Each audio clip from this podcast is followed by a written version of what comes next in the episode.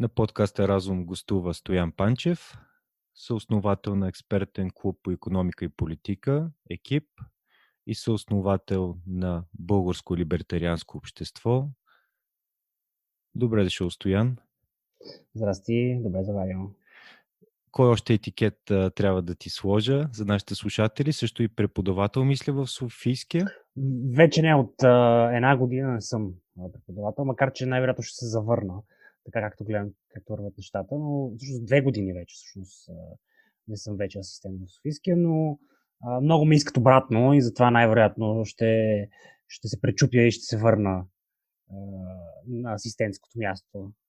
Там съм асистент на Красен Станчев, който е един от така а, големите економисти в България. Ти също си економист, естествено. Да. И първият въпрос Какви са твоите битки в екип и в вашето общество в България? Еми, ние, ние водим много битки. Бало, либертарианското общество е основано официално 2013 година, започва да функционира някъде 2012, поне някакви такива протоформи.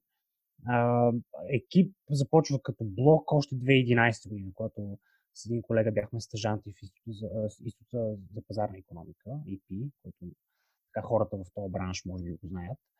А, Та, още от тогава сме имали най-различни теми, най-различни битки. Последната най-голяма, за която нали, хората може да са чули, е свързана с еврозоната, с лева, с валутния борт.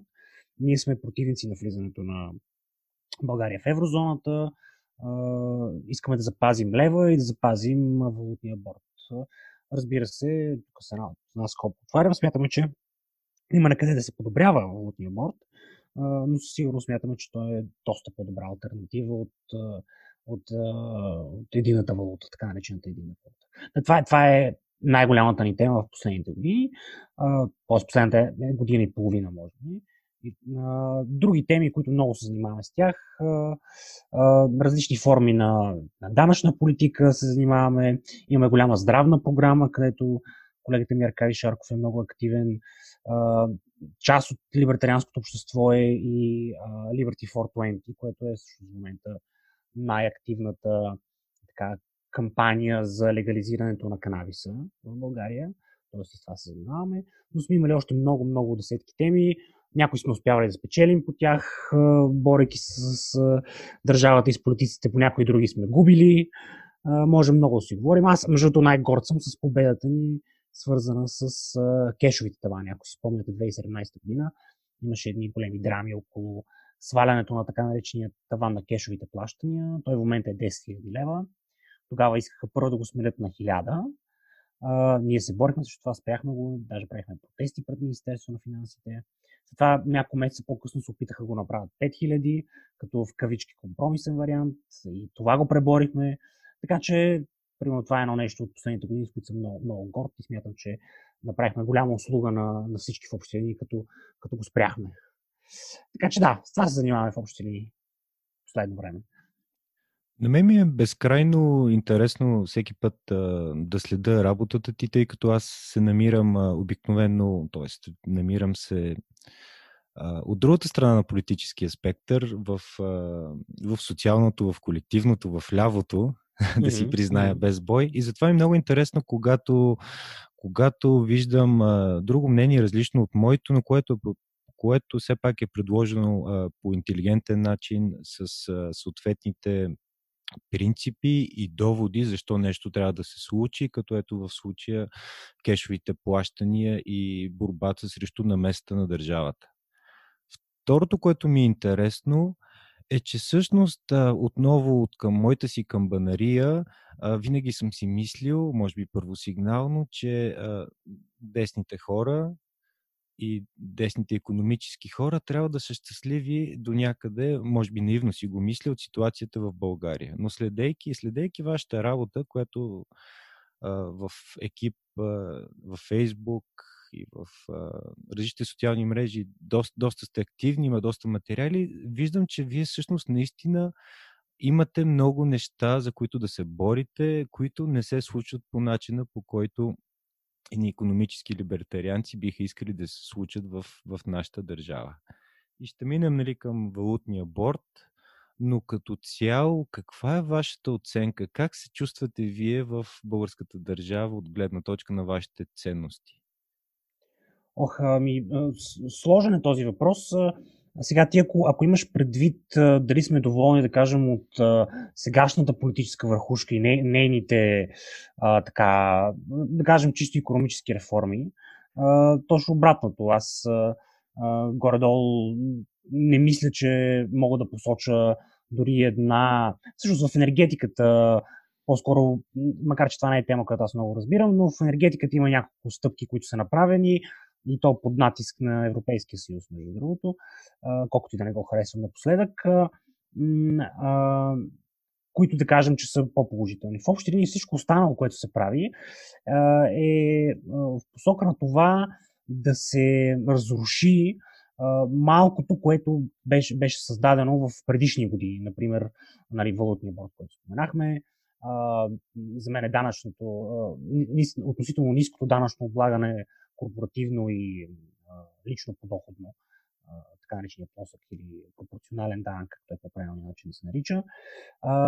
Всичко това под, под някаква форма, според мен, е, е под заплаха. Нали? Мога, мога да почна да изборявам. Да, даже в момента сме тръгнали да правим един алманах на всички глупости, които са направили от властта. в този смисъл имаме много-много неща, за които да се хванем. Но всъщност плоския данък може да се В смисъл, аз не знам за планове той да се... Тоест, да. по-скоро активни планове той да се променя.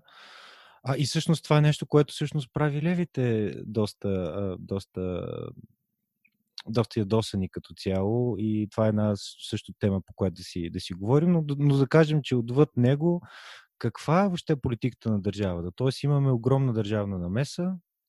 Ами, сега, огромна зависи как, как човек е смята. Принцип, Винаги може повече, казва Сталин.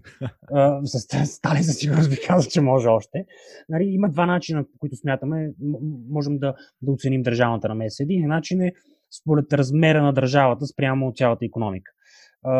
Колко процента от брутния вътрешен продукт, всичко произведено в една в една страна за една година, се контролира от държавата. И в българския случай това са около по-малко са, от около 40%, около 38-39%.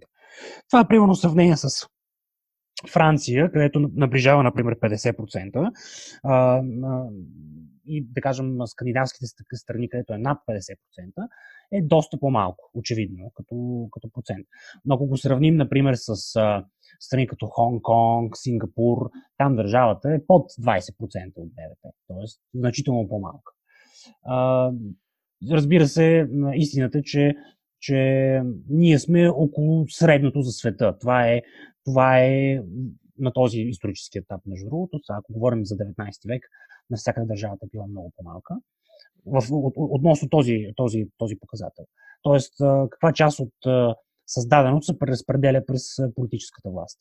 Втория, втория така, а, а, определител на размера на държавата е свързан с нейната намеса в различни сфери от живота. Тоест, а, доколко казва на бизнеса как да си води бизнеса, доколко, доколко на нас ни казва какво да едем, да пушим, с кого да спим, да се женим и така нататък а, нали, това се разпростира във всички елементи от живота. Тоест, това е тия други измерител. Колко, колко а, така, регулаторна намеса има в държавата. Там, разбира се, нали, тя не е количествена, тя се а, мери нали, като някаква форма на качествен показател. Смисъл. То пак е количество но, но трябва, трябва да нали, не може да извадиш точно число. А, макар, че има индекси за такова нещо. Например, скоро беше създаден такъв, една-две години, мисля, че излезе за първи път.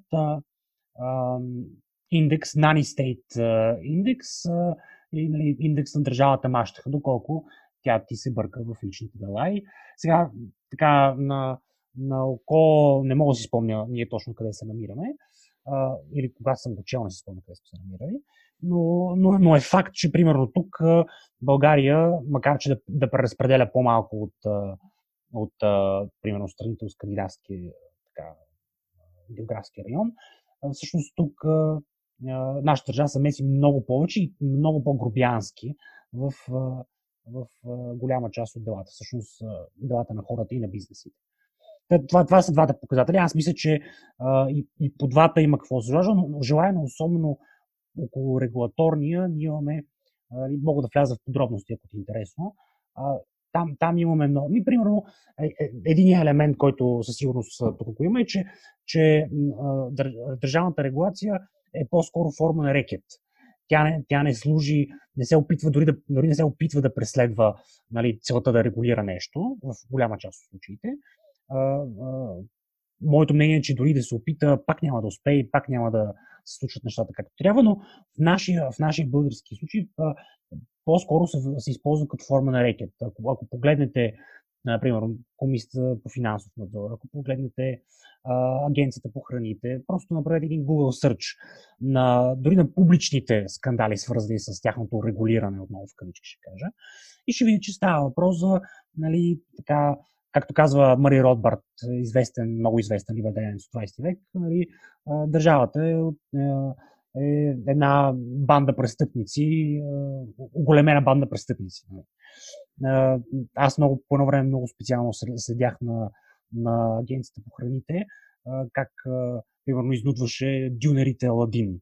Нали, буквално искаше да им затваря дюнерджи, те имат и такава птица кланица и прочее, прочее. Та, в България го имаме този елемент, който е такъв по-источно европейски, бих казал. ОПГ, ОПГ елемент. Малко по-ОПГ е, елемент, да. Докато на Запад а, а, там има, има регулатори, които а, също са корумпирани, но са корумпирани по този, а, нали, а, как да кажем, а, отработен, а, култура, така, обществено приемлив начин, който, който има в, на Запад. Аз ви го дам този пример. Аз съм бачкал малко във Вашингтон. И един от начини, начините, там, там на това нещо му викат въртящата се врата, revolving door.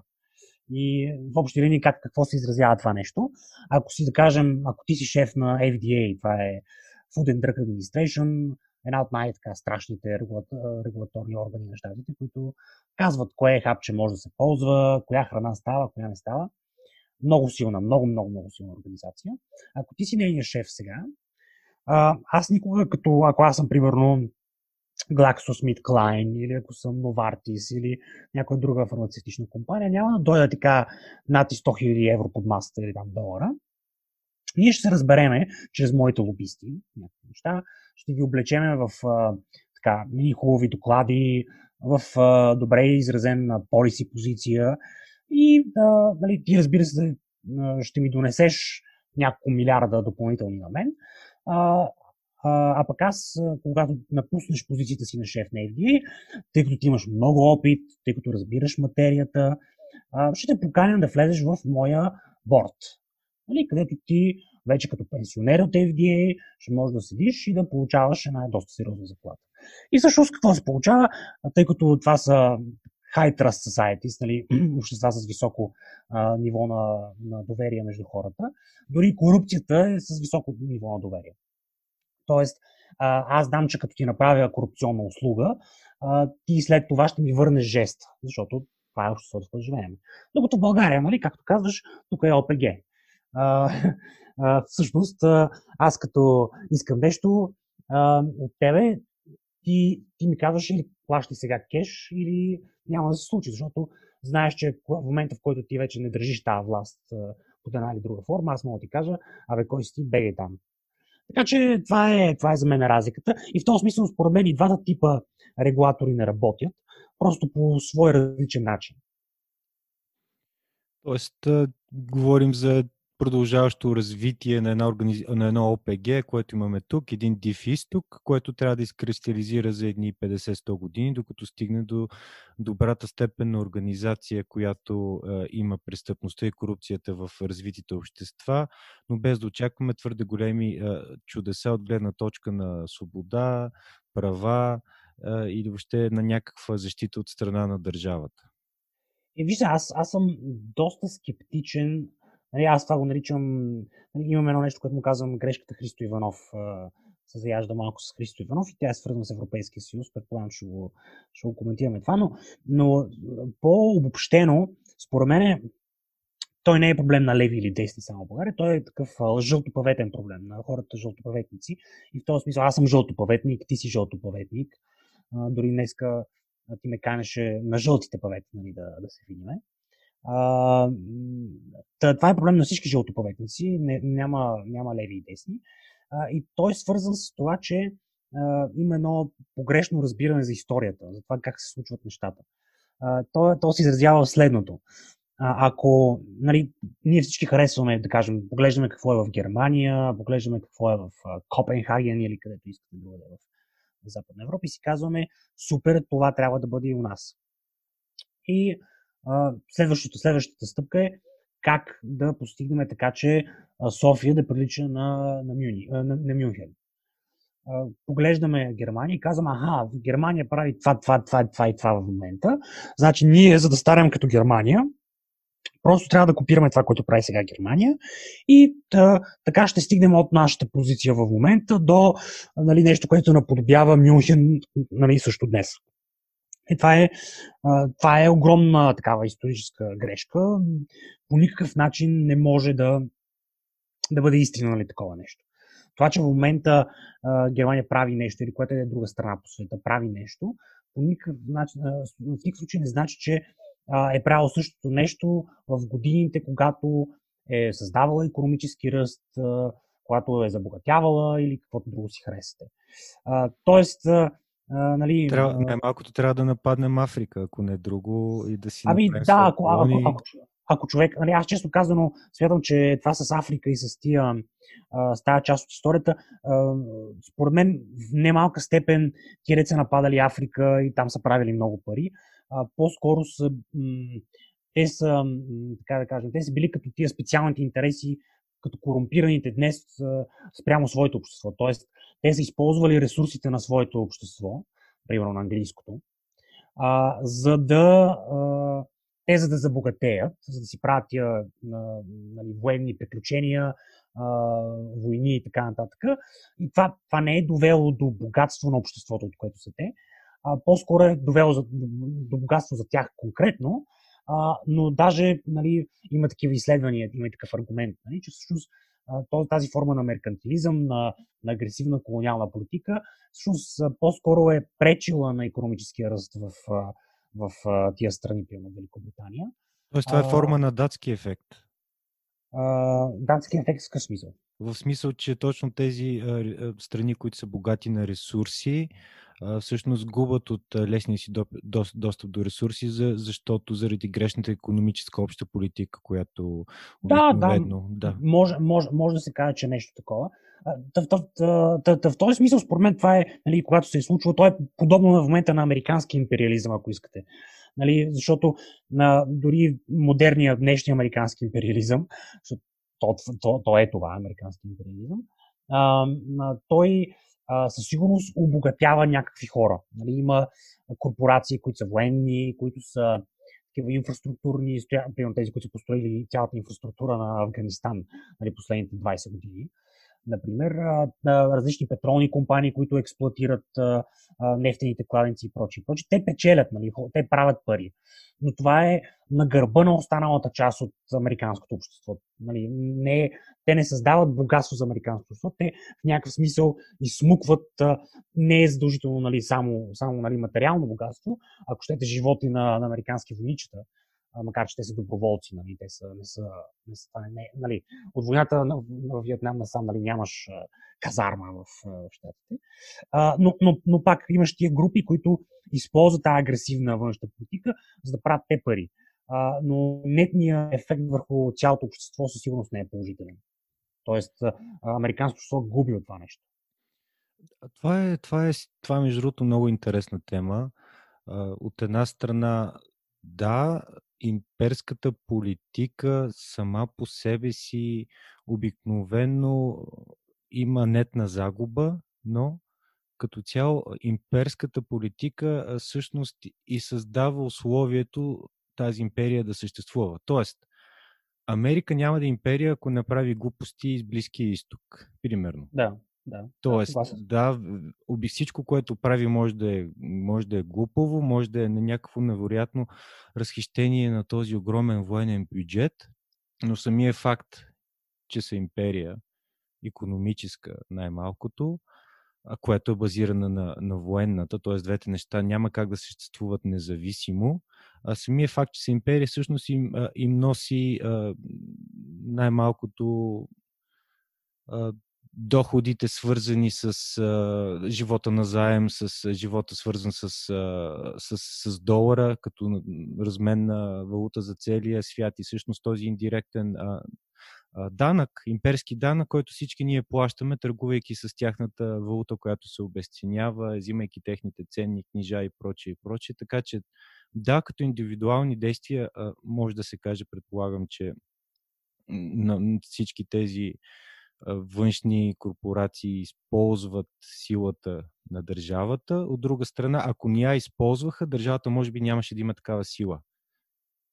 Те, те това са захранващи се нали, структури. Тоест, а, нали, а, когато си, да кажем, една, когато си, да кажем, Lockheed Martin, а, ти искаш а, а, Американската империя да бъде по-агресивна и по, а, да има повече военни интервенции по света. За това нещо, нали, връщам се пак на опита ми в Вашингтон, отиваш и спонсорираш така на богато, както се казва, малко think танкове за външна политика, примерно Council on Foreign Relations, примерно. Да, нали, напълваш ги Ми... с така наречен. Така Eastern, Europe, Eastern European, примерно. Конкретно, а, да. Да, с, да. Нали, да, в, тази да. Сфера, в тази сфера не ги знам всичките а, нали, а, играчи и прочие, но, но, но, но, но всъщност ти, ти трябва да създадеш и в къщи, т.е. и в американската политика, а, интерес към такъв тип война и към, към, към, към такъв тип политика, което включва и война. И това се прави нали, в, а, чисто на политическо такова, а, как да кажем, експертно ниво с по този начин. Купуваш експерти, даваш им много пари, те пишат а, за големите вестници, пак доклади, седят в Capitol Hill по цял ден и така нататък. Нали, има и други начини, между другото. Там, например, спонсорираш, даваш, даваш нали, правиш реклами по време на Супербол и прочи, и прочи, и прочи. А, така че да. Какви е, реклами, че... например? А, нека да атакуваме нещо конкретно или? Ами не, но, това е такава традиция. По време на Супербол, там, на американския футбол, най-големия матч на годината, винаги има такива а, реклами на нали, такива провоенни, как Америка е велика, самолети, Аха. нашите войници победиха и така нататък. Това е някаква такава традиция. Даже има, там имаше, сега малко, малко не го помня много добре, но имаше и много, много интересна история как, как са вкарали в американските училища това The Pledge of Allegiance, където всички ученици сядат такива с ръка на сърцето и казват заклевам се към флаг, на флага на Съединените Американски щати. Нали? И спонсорираш такъв тип патриотарство, което е, нали, в него се слага и агресия. Нали, заместваш към, към, към американския патриотизъм, слагаш и агресия. Защото оригиналният американски патриотизъм нали, това старото, така нареченото старо дясно от началото на 20 век, всъщност е доста по-изолационистски настроено, доста по-настроено антиимперия. Даже нали, много от бащите основатели са такива категорично против подобни форми на, на външни да кажем, кампании и намеси. Та, така де. Това, това е също нещо, което е създадено. Нали, не е възникнало от само себе си. Макар, че се сещам и по-стари влияния, там Теди Рузволт ли беше, имаше си Да, той е много агресивен. За... Той е много агресивен. Да, той, е точно нали... това течение в агресивно и всъщност преди да стават световна сила, те има доста, доста експанзия из ами, континентите, островите.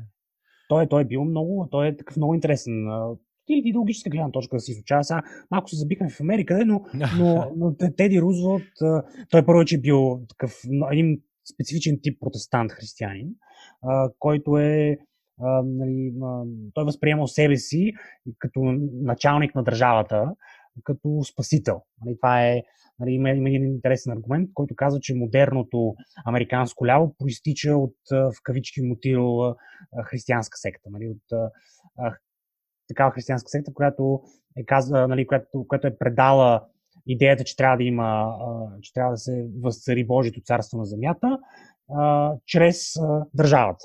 Нали, по този начин нали, възниква така първоначалното прогресивистко американско ляво, нали, което след това става... Прогресивното ляво има теория, че излиза от християнска секта. Да, ами да, от с кавички мутирало, мутирало тип християнски протестанти. А, може, да. може би по-скоро протестанти отрекли се от а, класическото, но запазили някаква форма на спиритуалност. А, макар, че тази теория е доста... Е, изчезва спиритуалността в един момент. Нали? Модерното ляво е анти, антихристиянско. А, ами да, то, тя, тя изчезва от на религиозна основа, но не забравяй, че тя не може да изчезне а, конкретно от...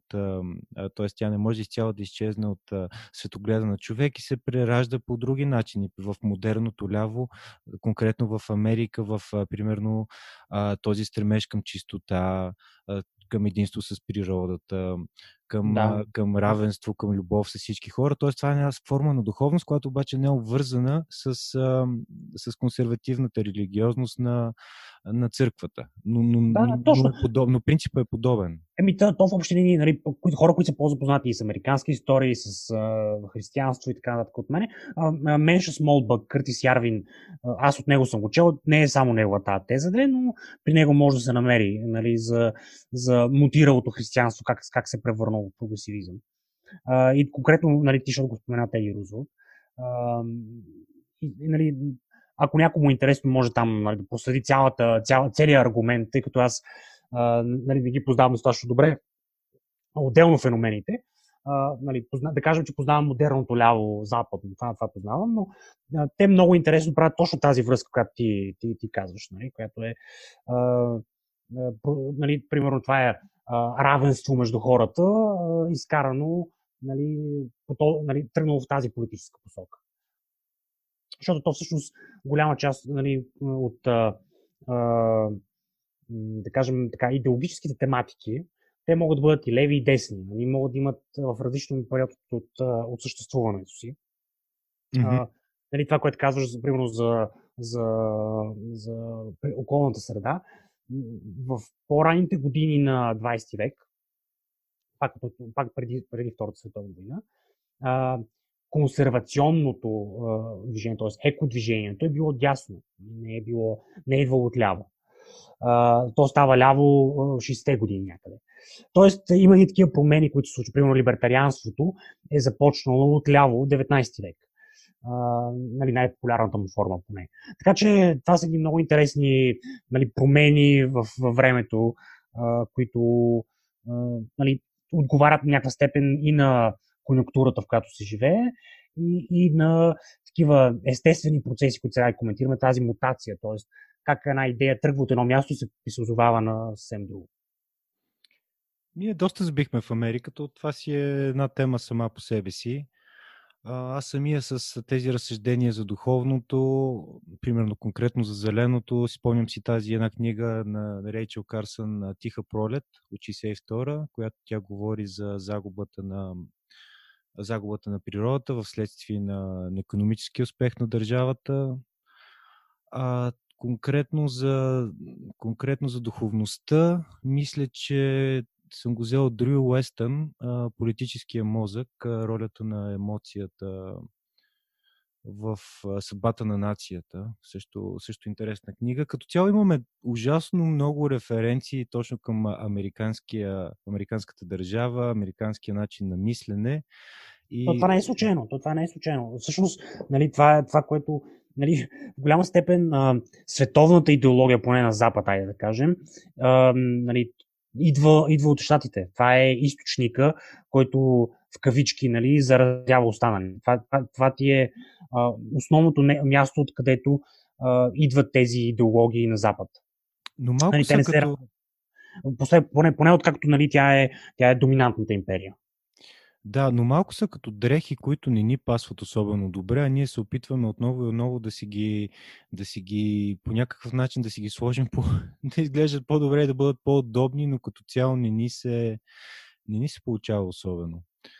Съгласен съм за това и даже, даже аз това го смятам за ключов проблем, особено, защото ако, ако вземеш а, сегашната, сегашното време, нали, а, а, ние в момента, тъй като има интернет и прочие, внасяме, ама абсолютно с, с кофите, така да се каже, да се изразя, с а, директно всичко. И т.е. Това е, това е проблем, примерно, на либертарианството. Аз го осъзнавам и, и а, търся начин да, да работи върху този проблем, макар че той е сложен. Ние тук взимаме, нали, следим, тъй като нали, се говори в жълтопаветито английския е навсякъде, ние следим това какво се случва на дебатите в Штатите, какво говорят либертарианците в Штатите, кой какво е написал на английски по някаква тема. И това всичкото го занасяме тук и се опитваме а, директно да го плеснем на, на нашето общество а, в нашия контекст. И то понякога работи, може да бъде а, така преформатирано, но в някои случаи седи много изкуствено и много далеч. И също затова остава в а, такива тесни интернет групички, а, които нали, седят и си коментират. Аз, аз така базикам нали, така наречените консерватори в България, защото те имат релевантно нещо да кажат само за а, Тръмп, Джо Байден и нали, ислямизма, какво направила в, в Франция. Нали, днес гледах там в една от дискусионните групи. Нали, те, и, и, и, и внасянето е абсолютно ангро, нали, съвсем без никакво вникване, без дълбочина. И, и това не е, нали, и, това, и това е критика, и това е и самокритика. Аз смятам, че ние, либертарианците, го правим това като грешка. Смятам, че всички го правят като грешка. А, и а, на, на, хубавото на либертарианството, че то е а, такъв тип идеология, а, стъпващо на, на такива, тя е малко такъв тип програмистка идеология, която а, стъпва на логически връзки, а не на да кажем, история толкова или нещо подобно, макар че не има история в цялото нещо.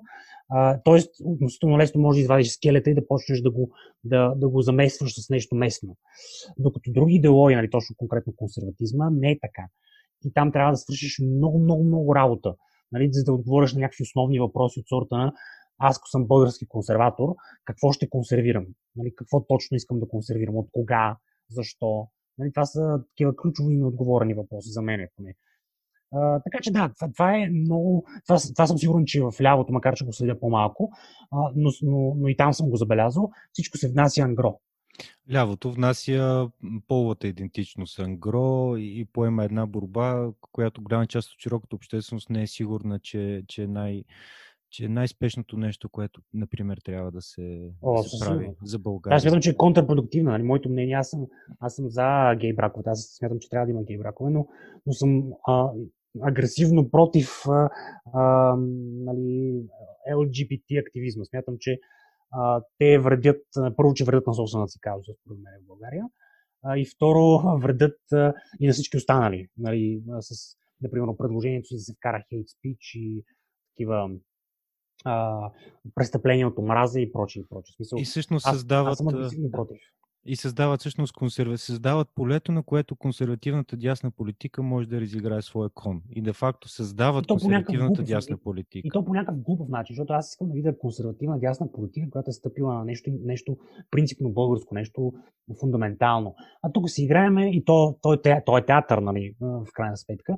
А, нали, ако, ако, ако, ако кажем, примерно, аз написах едно есе по, по този въпрос. А, как се нарича?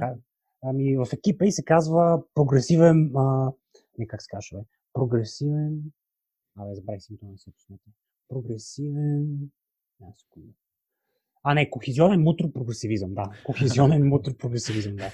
Свята, ще не може да се собствено не се. Но там, там една от темите, които нали, така леко съм зачекнал, е а, нали, как да фанем ВМРО, защото те са така по-активни, имат и а, назначили са си така едни момченца да, да пишат във Фейсбук а, те ще, нали, а, първо, че гласуват а, за, за, за, за, за на българския лев. Той е 140 годишна а, история, има български национален символ, дрън, дрън, дрън.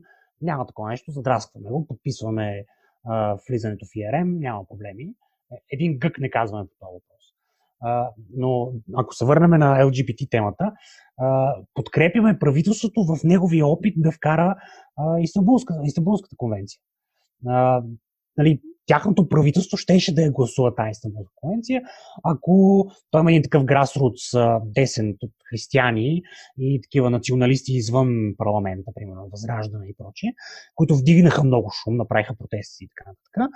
Те самите от ВМРО се усетиха, че нали, ще стане вече много грозно, ако и това нещо така някакси го пропуснат покрай ушите си. И нали, почнаха и те нещо да мрънкат в парламента. Но в крайна сметка а, в техния кабинет в коалиция с ГЕРБ ще, ще, ще да приеме Истанбулската конвенция. Нали, аз съм против Истанбулската конвенция, но тук, но тук я казвам в смисъл на, на тема, която ако ти си уж а, Караси Карака Каракачанов или пък ако си а, Джамбаски, трябва да си против това нещо но има много добре документирано, дори с публични, така, има го онлайн, аз съм ги взел там, нали, срещи, нали, оговорки и така нататък, как кабинета ще приеме Истанбулската конвенция без никакъв проблем. Просто в един момент подскачат българските протестанти, малко такива по-крайни православни и такива възраждане, общи и, и правят проблем от това нещо. Така че, нали, дори това да казваш, че захранва дясната нали, консервативна така наречена политика, то а, проблема е, че те, дето са политиците от дясно и консервативните, те си такива, те са актьори, косплеери, им казвам аз. Нали. Uh, и, и в този смисъл. И кросдресери също така. Кросдре, и кросдресери, да. uh, и основното, което постигат всъщност според мен е, че настройват своите, uh, настройват българите срещу това нещо. Нали, ако имаше един много хубав, аз го давам за пример, а, имаше един хубав репортаж по нова телевизия преди много време за две жени лесбийки, които си гледат детето в някакъв провинциален български град. Той, а, този филм, той е такъв като репортаж, кратък документален филм, този репортаж, а, всичко в него като информация, като това как те разказват как живеят, има, според мен има 10 пъти по-голям ефект върху това да убеди останалите българи, че а, гей хората не са нещо чак толкова страшно и така нататък. А, нали, това си е естествено състояние на, на човешкия организъм. Това се случва. А, докато а, като направиш гей парада, нали, единственото, което а, може да направиш е да настроиш а, някакви хора срещу себе си. Това е, това е моето мнение. А, и най-вече защото да. И то не е естествено настроено, да просто ти даваш материал, с който твоя опонент може да работи. Визия, текстове... Абе, според мен и, и това също, но, но и нали, честно да ти кажа, аз не съм някакъв човек, който се възмущава лесно, но, но, но това, което е, първо, че самото нещо ми изглежда грозно, но второто е, че нали, аз разбирам че това е такъв тип, този тип identity politics, който хваща и ти хваща един казус. Нали, хората, които са хомосексуални, имат очевидно казус в българското общество. Това е без никакво съмнение. И ти го превръщаш в някакъв тип американски перформанс, такъв западен перформанс което може и да работи в Штатите, но нищо, което се случва тук е, е, че създаваш врагове на цялото движение. И естествено аз също подкрепям каузата и, и ти го правиш. Всъщност проблемът е не в самата кауза, проблемът е, че се внася вече в една късна, туморизирала, агресивна фаза, една борба, която тук може да бъде, може, може би, може, ще е добре да бъде проведена по различен начин, а не с готови, а, с готови слогани, с а, готови начин на почти военизирано най-малкото вербално действие, което всъщност принуждава нашето общество, което често е пасивно по подобни въпроси, всъщност най-често е да, пасивно. Раз, разстройва го. Да, разстройва го и го принуждава да вземе страна в, в борба, в която даваш на крайно десни групи по-добрия речник, с който да защитат своята страна. Аз а, искам само да ти кажа, че аз не съм, аз вече не мога да кажа, че съм за каузата, защото тя, тази кауза а, е в общи линии, в нея са вкарани толкова неща, които съм против тях, че те са много повече от това, което съм за. Аз съм за тези хора първо да, да не бъдат бити по улицата, а, което очевидно за всички хора. И второто, което е, смятам, че наистина трябва да им се права, такива чисто ако държавата ще занимава с това да ти регулира семейните взаимоотношения, което аз съм против, по принцип смятам, че не трябва да има граждански брак. Нали? А, нали, ако ще го има, нека и те имат достъп до това нещо. А, но, там нататък в общи линии, за съжаление, целият казус се превръща в това, в което се е превърнало в, в Западна Европа. Едно търсене на привилегии. Едно създаване на жертви. Нали, там не ми се сърди, но за мен това беше нали, много агресивно създаване на жертви. И то нали, излиза извън темата кой е хомосексуален или не. Всякакви хора, които имат някакъв казус в, живота, в обществото около себе си, изведнъж го превръщат този казус в политическа, политическа борба. Нали което за мен е нали, абсолютно неприемливо и, и нали, ти създава, ти създава крайни, крайни такива разделения в обществото и нали, често казано го намирам не само за безвкусно, но и за, за, за, за, за изключително вредно. В този смисъл аз вече съм се превърнал в някакъв враг на каузата в този смисъл, защото а, нали, намирам, намирам, че всички организации горе които се занимават с това нещо в България, които аз съм запознат, техният подход е това. Да са агресивни, да използват тия подходи като нали, създаване на жертви, специ... създаване на специално законодателство, привилегии и прочее. За мен това е абсолютно неприемливо. Да, търсене на политическа сила чрез, чрез показване, че си жертва. Някъде, някъде четох много хубава мисъл, че в днешния политически свят най-силно е да си жертва. Има нещо такова, да. А, да, смисъл аз да, да, търсена политическа сила, всеки, всеки, го, всеки го прави, най-малкото по време на протестите и двете страни, а, ние с теб сме се срещали на площадата. Ние да, знаем от да. коя страна сме, но и двете страни си чупиха, чупиха си ръцете да обясняват каква жертва са на другите. Та явно има сила да. това да... Не, има, има нещо такова, да, това е, това е абсолютно така. Дори в България, когато става въпрос за абсолютно различна тема, очевидно, да, много си прав. То, между другото, е един, една от хубавите дефиниции на либертарианството, защото нали, сега говорихме как някакви казуси, някакви неща от, от живота се политизират. Е, е, една от дефинициите на либертарианството е деполитизацията на живота, т.е. изваждането на политиката от, от, от, някакъв тип взаимоотношения. Те да се решават между хората, между общностите, а не нали, някой отгоре да направи закон, конвенция, дали каквато и да е посока, да забрани това, да позволи нещо друго, да даде някакви привилегии на някой друг. Тоест, тук просто ми е хрумна да го плъгна това нещо, че, че в общи една от големите ни цели при нас е деполитизацията, изваждането на политиката и в този смисъл държавата от, от такъв тип взаимоотношения. И тук може би искам да, да, да, да, да сложа следната етимологична вметка, че всъщност имаш предвид а, изваждането на бюрократичната, може би представителна политика от взимането на решение.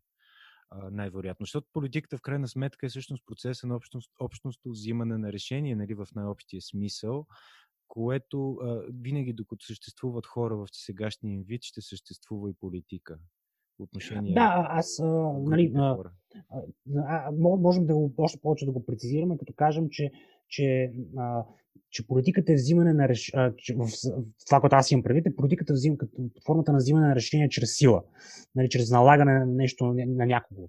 Нали, а, което е власт. Което е упражняване на насилствена власт. Защото нали, тук, тук в английски и българския power и власт превода не е много точен. Аз, примерно, вярвам в авторитета. Вярвам в властта, която произлиза от, от това, че да кажем, някой знае повече от мен и аз, той, и аз когато, когато се взима решение, аз казвам, добре, ти вземи решението. Също така вярвам в нали, така, доброволно установената власт. Аз съм работодател, ти работиш за мен, ние сме сключили договор, че ако аз ти давам пари, ти ще правиш каквото аз ти кажа в рамките на някакъв тип взаимоотношения. И този, а, затова, в този смисъл аз не смятам, че трябва да има загуба на власт. Нали. А, властта не винаги е нещо лошо. Политическата насилствена власт е, е това, което е проблема. За разлика от а, тази, която е, възниква от доброволни взаимоотношения, от договор и така нататък. Как всъщност да минем от единия далечния голям брат, да минем на, на близкия и всъщност като цяло какво, какво не ти харесва в европейската идея? Тоест, има ли нещо, което би могло да се запази или ти си, четейки твоите есета, ти си твърдо против тази все по-силна централна бюрокрация, която контролира все повече аспекти на живота на, на държавите, на обществата и на отделния жител? Това, което аз харесвам е оригиналната форма на Европейския съюз, римския договор, мисля, че беше, където става въпрос за свободно движение на хора, стоки и капитали. Оттам нататък всякаква форма на, на централизация на практика за мен е неприемливо. Колкото повече, толкова по-зле. и истината е, че нали, вече съвсем открито посоката, към която върви Европейския съюз е такъв един насилствен, според мен, ако просто проследи историята, можем да влезем в нея. Ако проследим историята на Европейския съюз, това е последните 20 години, да кажем, това е един насилствен опит за, за превръщането на, на Европейския съюз в федерация, в нова държава, която се контролира от а, Брюксел плюс а, двете големи държави, да кажем Франция и Германия. Аз това казвам оста Берлин, Берлин Париж, Брюксел или Берлин, Брюксел, Париж. Защото на практика това е силата, която контролира а, основната сила, да кажем, защото разбира се има нюанси в Европейския съюз. А, тоест, за мен това е, нали, и това е фундаментален проблем. Той е свързан с, например, има, една, има много богата история, която насърчавам слушателите да, така, да прегледат на, на, как, на това как със сила се налага така наречения Лисабонски договор. Навсякъде по Европа се гласува против него. В крайна сметка с врътки, с различни маневри, той бива наложен на, на, на жителите на, на, на Европейския съюз. Защото аз не обичам това нещо граждани. Или не, не в този смисъл поне. Та, та, тази посока е ясна, тя е разписана преди няколко години, може би две излезе така наречената бяла книга на Европейския съюз, където Европейската комисия казва, ето това са четирите нали, сценария за развитие на, на, на Европейския съюз. В общи линии комисията казва, ние харесваме този, при който Европейския съюз става една нова държава. Нали, имаме централизация на фискална политика, парична политика, регулация, а, нали, вече говорим съвсем открито за армия на Европейския съюз. Всички тия неща, които за мен, за мен като либертарианец са абсолютно не. 100% нали, не. А, и смятам, че това нещо ще бъде деструктивно по много начини. От една страна, защото ще централизира властта, това нещо винаги свършва с, с някакъв тежък разпад, с някаква голяма грешка, която се взима на едно общо ниво и след това всички страдат от нея а, даже тук ако отворя малко скола, смятам, че в голяма степен богатството на Западна Европа е базирано на, на, на векове децентрализация, векове конкуренция на политически субекти, а, което се е случило основно по време на, на средновековието. А, затварям сколата. Тоест, това ти е един казус. Другия казус е, че а, имаме едно. Само това противоречи да. на твоята теза, за, не твоята, но тезата, която ти поддържа за, хокей, хокей, за развитието на економическия просперитет като хокей на, ам, как се казва, хилка, не? Хокей стик, да. Хокей стик. стик. Да. да. Ами не, не противоречи, защото а, нали, това пак връщаме се на историята. Това, че нещо се случва в един момент, ти трябва да хубаво да проследиш какво е имало преди него. Тоест, например, ако, ако погледнем хокейния това е един много голям казус. Ако отворим тази тема, много, много, много, можем много да, да говорим, много интересна. Но, примерно, за да стигнеш до хокейния стик 19 век, той се случва тогава, а, трябва да проследиш какво има предните 3-4 века. Даже може би повече. И то, ти можеш да го проследиш по най-различни линии. Едната линия, която а, нали, със сигурност е свързана с това, което аз което, което казах с децентрализацията. Това е установяването на определено ниво на, на независимост и свобода, на права на собственост, на постепенното а, отделяне а, на различни а, така, групи а, в градове, отделно от градове, които успяват, конкурирайки се помежду си, не защото са либертарианци, не защото искат конкуренция, не защото искат пазари, просто защото са в такъв тип конкуренция, вследствие на на, на, на военната технология в общи линии, а, а, без да го искат, те успяват да създадат правата на собственост, които са ключови за, за това да имаш хокейен стик. След това има една много интересна книга на един мой колега, а, а, Антон Холс се казва. Той е, а, той е историкът в, в Royal, какво беше Society? Royal... Historical Society? Мене беше Historical, ами Royal Нали, Geographical сайт, пример. Аха, да. Той е написал една книга, той е либертарианец, но в същото време си човек си е учен. Нали? Той завърши там в Кингс, мисля, че е докторант, така, така, така нататък. И той има много интересна книга, която, между другото, пуска така части от нея, от, а, нали, в блога си. И аз книгата още не съм я прочел, но чета блога. И съм прочел примерно половината книга така на части. И той проследява историята на иновациите. А, как в Великобритания, как възникват всички иновации, за кои, които довеждат и преди, всъщност в 19 век, довежда до хокейен стик, нали, парния локомотив и прочее. Той, той ги последява предишните 4-5 века, нали, примерно тръгвайки от как влиза математиката в, в, в създаването на кораби на Темз. Някакви такива неща.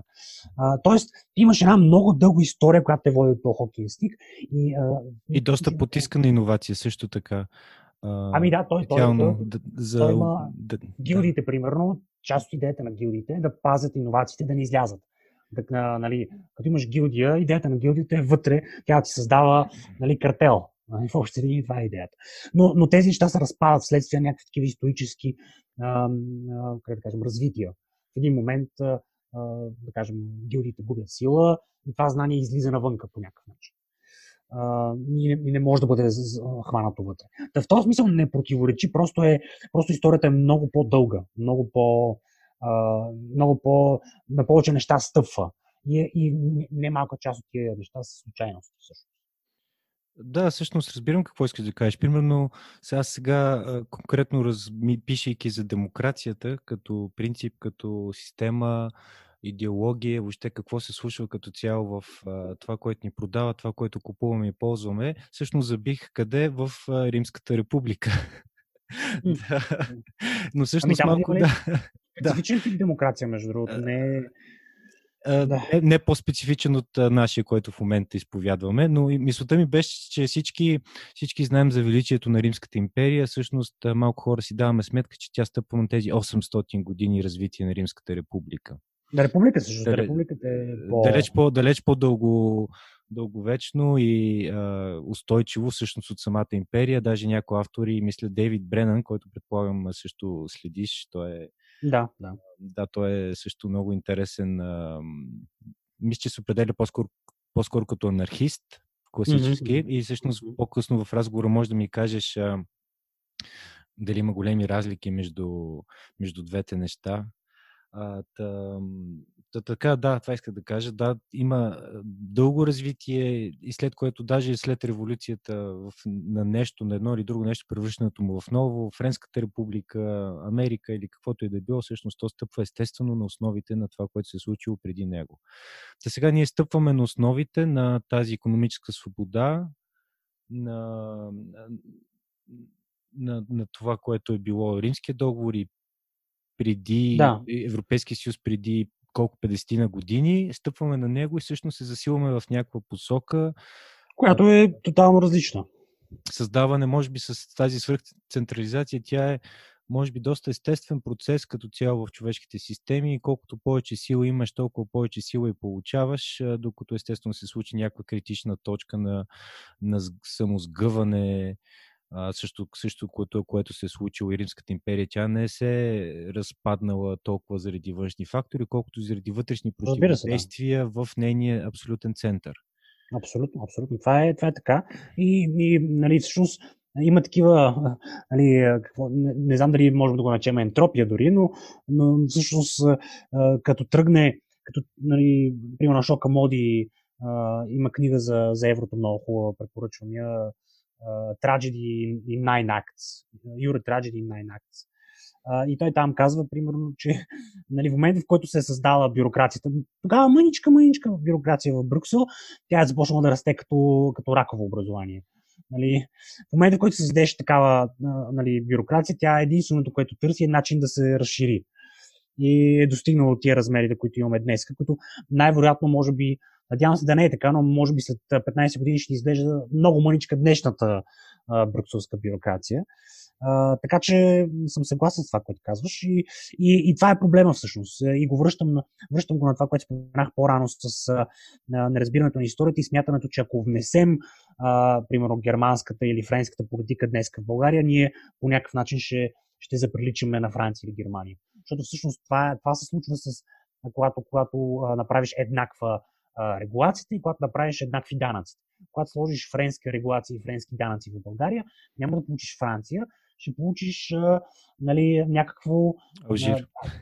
Дали, ня, може би дори няма да е алжир, нали, защото точно е как, нали, пред, пред, да си го представим просто. Имаш пак такова тип ОПГ в момента като сегашното, свръхсубсидирано, подкрепено от Европейския съюз. Нали, той е тук заради а, Европейския съюз. А, аз, аз съм сигурен, че ако Борисов, примерно, нямаше такъв достъп до, до ресурсите на, на еврофондовете, например, нямаше да се задържи 10 години на власт. А, така че нали, имаш някакъв местен, а, такъв източноевропейски а, ОПГ Дерибей от една страна.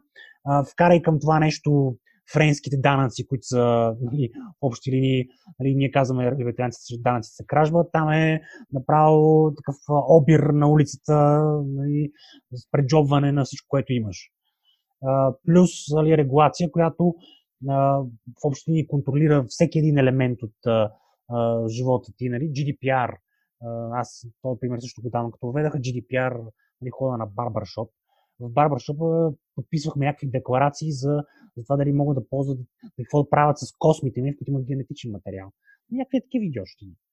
Uh, сега това може да е грешна интерпретация на, на GDPR, но така или иначе, а, а, в този конкретен случай, но така или иначе всички фирми в България даноха хиляди, за да могат да введат някакви малумни правила за, за да го кажем, privacy и съхраняване на чуждите данни, които аз гарантирам не се спазват в общини никъде. И особено не се спазват в държавната администрация, която, както ако си спомняме миналата година, загуби а, нали, всичките данни, всичките данни по, по данъчни декларации, НАП, нали, лика в NAPLeaks. Това е абсурд. И това всъщност ще бъде част от всеки един елемент от живота ни. Та, а, регулация, която всъщност а, дори местните политици не могат да я въведат, не могат да се напънат сами да я прекарат, а, но когато се спусна от Европейския съюз, казват, о, така е казала Европа, вкарваме я. Нали? Това е. И разбира се, ние в нея си правим нашите манипулации, където мислиме, че можем нещо да изкараме, където можем ние нещо да се набутаме, нали, като, като местни тарикати с власт. И, и нали, получаваш най-лошото от двата свята. Френска регулация с българска корупция, нали, в общи линии. Да, той имаше такива вицове. Англичанин да ти готви. Сещаш ли да, се? Да, да, да. Е, точно ето нещо такова не се получава. Да. Нещо такова. Френска регула... регулация с българска имплементация. Представи се какво става ти просто едно, всяко едно изречение, което кажеш, мен ми възниква толкова въпроси, да се искам да те върна назад. А, всъщност, твоето мнение за Европа е всъщност това, което, да кажем, хората биха имали към местния феодал в български провинциален град, а, отношенията спрямо него и сегашната власт. Тоест, хората си мислят, че ако прескочат местния феодал и се оплачат в София, естествено нищо няма да се промени. И всъщност това е твоето мнение. Ти не. О, да, аз а, и даже мисля, че вече с сега тия събитията по протестите, вече на много, на много хора им стана също мнението. Аз а, в това е което споменах, а, мутопрогресивизъм на сайта на екип. А, там нали, казвам, че дори Христо, това е грешката Христо Иванов всъщност. Грешката Христо Иванов е нали, най-елементарно казано, ето сега европейците ще дойдат, че ни оправят. Те ще ни помогнат с съдебната реформа, ще накажат Борисов и така нататък. Дори самия Христо Иванов а, стигна до заключението, че греши по тази, по тази тема. Има един много известен пост. Аз много съжалявам, че не го скриншотнах. Може би, ако се порови назад, ще се намери. В момента, в който Христо Иванов се сблъска там с един от тия докладите, поредните доклади за, за върховенството на закона, където той очакваше да има някакви много тежки санкции срещу Борисов, а се оказа, че бяха написали тия от Брюксел, че всичко е супер. И той тогава написа един пост, колко е разочарован и че не е очаквал, че така ще стане. Мислил, има, бил, бил говорил с там хора от, от DG, не знам какво си в Брюксел и били се разбрали, всичко излезло по, че ще стане, но не станало накрая. Uh, и, и вече нали, при сегашните протести той си го каза много добре. Нали? Смятам, че в някаква степен поне малко се отърва от грешката Христо Иванов, самия Христо Иванов, беше казал, нали, че еврофондовете са живителната кръв в вените на мафията. Което аз а, се подписвам с две ръце по това нещо. В политико а, мисля, нали така? политико интервюто, да, точно така, в интервюто за политико го беше казал. Това е, това е истината. И в момента, в който бъде осъзната, нали, ти за да се справиш с един проблем, трябва да, да се срещнеш с реалността. Нали, реалността не е, че ще дойде от Европа и ще оправят работата. Аз бях казал даже, че ако вееш европейско знаме на, на протестите, се едно вееш съветско знаме на протестите срещу Тодор Живков. Нали, това е горе нали, Не може както друго. И, и мисля, че това, мисля, че това, а, мисля, че това мислене започва да се разпространява. А, и като си излезе от тая, ако си излезе от тая, нали, омагио, от, от, от, там, нали, това омагиосаност, да си мислиш, че някой ще те спасява, дали ще е Европейския съюз, дали ще е братска Русия, нали, сега тук имам нали, баба ми, ако питаш, тя ще каже най-добре да дойде Путин с подводниците в Варна и да, и да ги посещам с хляб и сол да оправим нещата. Нали. А, но а, нали, ни, нито по този, нито по другия начин ще стане. А, а, а, а реалността е, че а, нали, а, сегашното управление, сегашното ОПГ е пресещата точка на интересите на всички големи външни сили. Нали, основната външна сила е за мен Европейския съюз, защото тя е тази, която има най-голямо влияние тук. Нали, американците и руснаците си прокарват свои интереси, едните си продават самолетите, другите, на другите им строиме тръба газопроводна с нашите пари, нали, т.е. те си вкарват а, и техните интереси. А, но, но в крайна сметка, а, нали, който, който реши, че някой от тези големи сили ще ни спасява, ще ни оправя, дълбоко, дълбоко е сгрешил. И и всъщност... Интересите на Европейския съюз противоположни ли са на нашите? Какво печели Европейския съюз и може би това е риторичен въпрос, какво печели от една слаба територия? Звучи ами, като глупа въпрос персе, така че да. Ами, зависи, зависи, зависи. Не, това не е, това не е глупа въпрос. Всъщност не е глупа въпрос. това е въпрос, който аз съм опитал да му, да му отговоря в, в есето и мисля, че всъщност това е ми от по-слабите части на есето. Нали? Това директно си го признавам. Това, това е аргумент, който трябва да се развива. Нали, от мен или от други, аз вече наричам евроскептики, други евроскептици. А, това е нещо, в което трябва да се работи, нали, да, да обясниш поведението на Европейския съюз. Защо? Сега, аз имам следните обяснения, там съм в някаква степен съм ги развил. Първото е, че а, нали, а, имаш тази послушна провинция. Това ти помага на първо в а, това, че ти така или иначе, когато взимаш някакви решения в Брюксел, а, все пак а, нали, има някакви процедури, макар и а, за мен те са полуформални. Що се отнася до това, кой как гласува в Европейска комисия, на какво се съгласява, евродепутатите в Европарламента какво ще гласуват. Тоест, ти дори като малка държава имаш възможност, нали, в определени места може и да, да дадеш вето или да спреш решения на Еврокомисията. Нали, когато имаш пък послушна страна, това не е проблем. След това ти имаш, а, имаш нужда от а, нас като някакъв такъв външен буфер, който да поема някакви, а, примерно, неща свързани с Турция. А, ние вършиме, нали, излезе един голям скандал, който, за съжаление, не беше достатъчно отразен, нали, за това как България предава а, а, такива политически а, бежанци от, а, от Турция на Ердоган. И как това е част от а, нали, така, уж ролята на България като пазител от бежанците на, на тази граница. А, нали, това, това е такъв външно-политически елемент. След това истината е, че а, е, Европейският център, нали, Германия особено, а, има същия тип в немалка степен. Тази идея ми я даде а, Илия Лингоров, между другото. Той, той, а, той сега е главен економист ББР, така че а, да, не му, да не му създавам проблеми. Нали? Но а, а, има една а, нали, едно сходно, сходство а, между политиката, а, така да кажем, външно-търговската политика на България с Европейския съюз днес, има сходство с тази на България с натиска Германия а, преди и по време на Втората световна. И тя е, например, тя е, нали, аз съм доста съм чел за економиката на натиска Германия и е основен елемент от идеята на на германската политика спрямо нейната периферия, защото ние тогава сме периферия на, на Райха, е да изсмуква от тази периферия ресурси. Германия има много голям проблем с ресурсите а, по време на и подготовката си за Втората световна и особено по време на Втората световна. Да не влизам в детайли защо е така. А, а, според мен има такъв елемент и в, в сегашния случай. И основният ресурс, който се измуква от периферията, а, са хората. Нали, ти, ти, имаш, ти си Германия, страна, която застарява, има същите проблеми в пенсионната система, например, като България, само че на много по-голям размер, и има непрекъснато нужда от, от работна ръка, която да, да засмуква. А, сега, а, тук веднага ще отворя скоби ще кажа, че а, нали, това да не се възприема като нали, някаква а, моя позиция, че, не, че трябва да забраниме емиграцията в, а, а, в Германия нали, или нещо подобно. Смятам, че човек, ако смятам, че там ще се намери по-добро бъдеще, разбира се, че трябва да в Германия. Но от гледна точка на макро, ако, ако направим макро погледа, от гледна точка на държави, на економики, както се прави на практика в, в, в, Германия със сигурност и в големите страни от света, това е основен елемент от, от, от уравнението. Тоест, и то не, не се отнася само за България. Идеята е да се измуче от периферията, която е цялата източна Европа, да се измучат ресурси, които, които а, а, нали, да се използват там. Тези, които не могат да бъдат измукани и вкарани директно в, в, в, нали, в германската економика, се аутсорсват тук.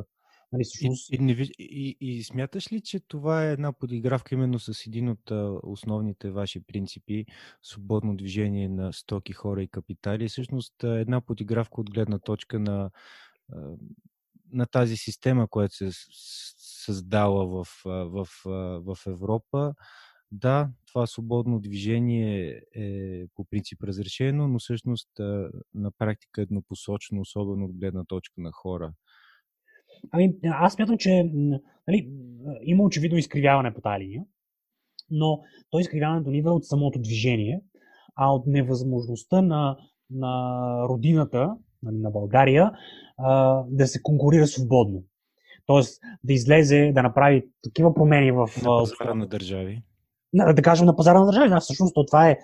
Аз, а, то, либертарианците използват един такъв термин а, пазара на юрисдикции. То затова е по-хубаво, нали, ние затова искаме възможно най-малки юрисдикции, за да може човек свободно да се мести между юрисдикциите, да може да пазарува нали, както казваш ти, юрисдикции, да, да кажеш, тук ми харесва повече, там отивам, там отивам, там отивам.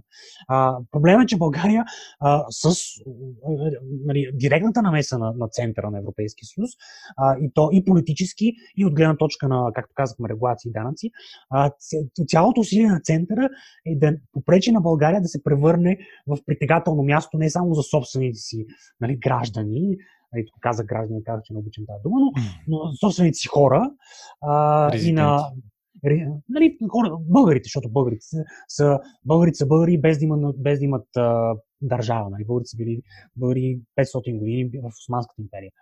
А, така или иначе, пречат на българите те да си, да си, да си създадат а, конкурентна юрисдикция. Нали, това е най-най-страшното. Държат ОПГ-то на власт нали, и в същото време ни внасят техните грешни политики в България, като ни правят още по-слаби. И това е, това е големия проблем.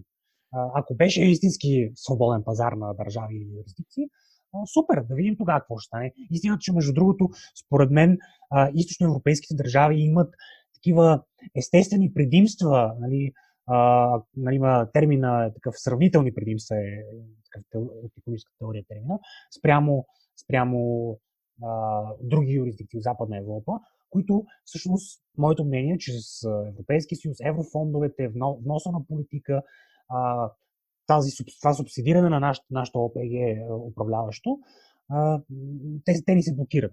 И това според мен се случва и на други места в Европа, в Източна Европа. Ние, ако имахме възможност а, да се отървем от този тип а, политически натиск и контрол, всъщност а, аз съм почти сигурен, че щяхме да видим много повече просперитет тук в България, който ще да, да привлича а, нашите хора и ще им създава един много друг начин на живот. А, то, нека да видим дали съм те разбрал правилно. Предполагам, че същия е и твоя аргумент срещу еврото.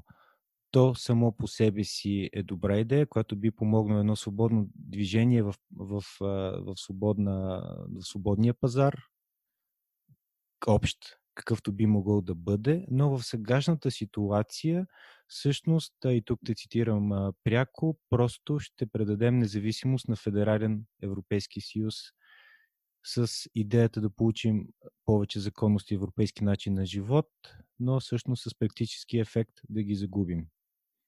Ами, тук има още, тук еврото е дори по-лошо от това, което сега си говорим. Тоест, а, не, си се, не, ме, не ме цитираш се. Не, не, не, че не ме цитираш, ми, а, не, а, моята позиция даже е малко по-агресивна спрямо еврото. Защото еврото е лоша идея и само по себе си. Аха.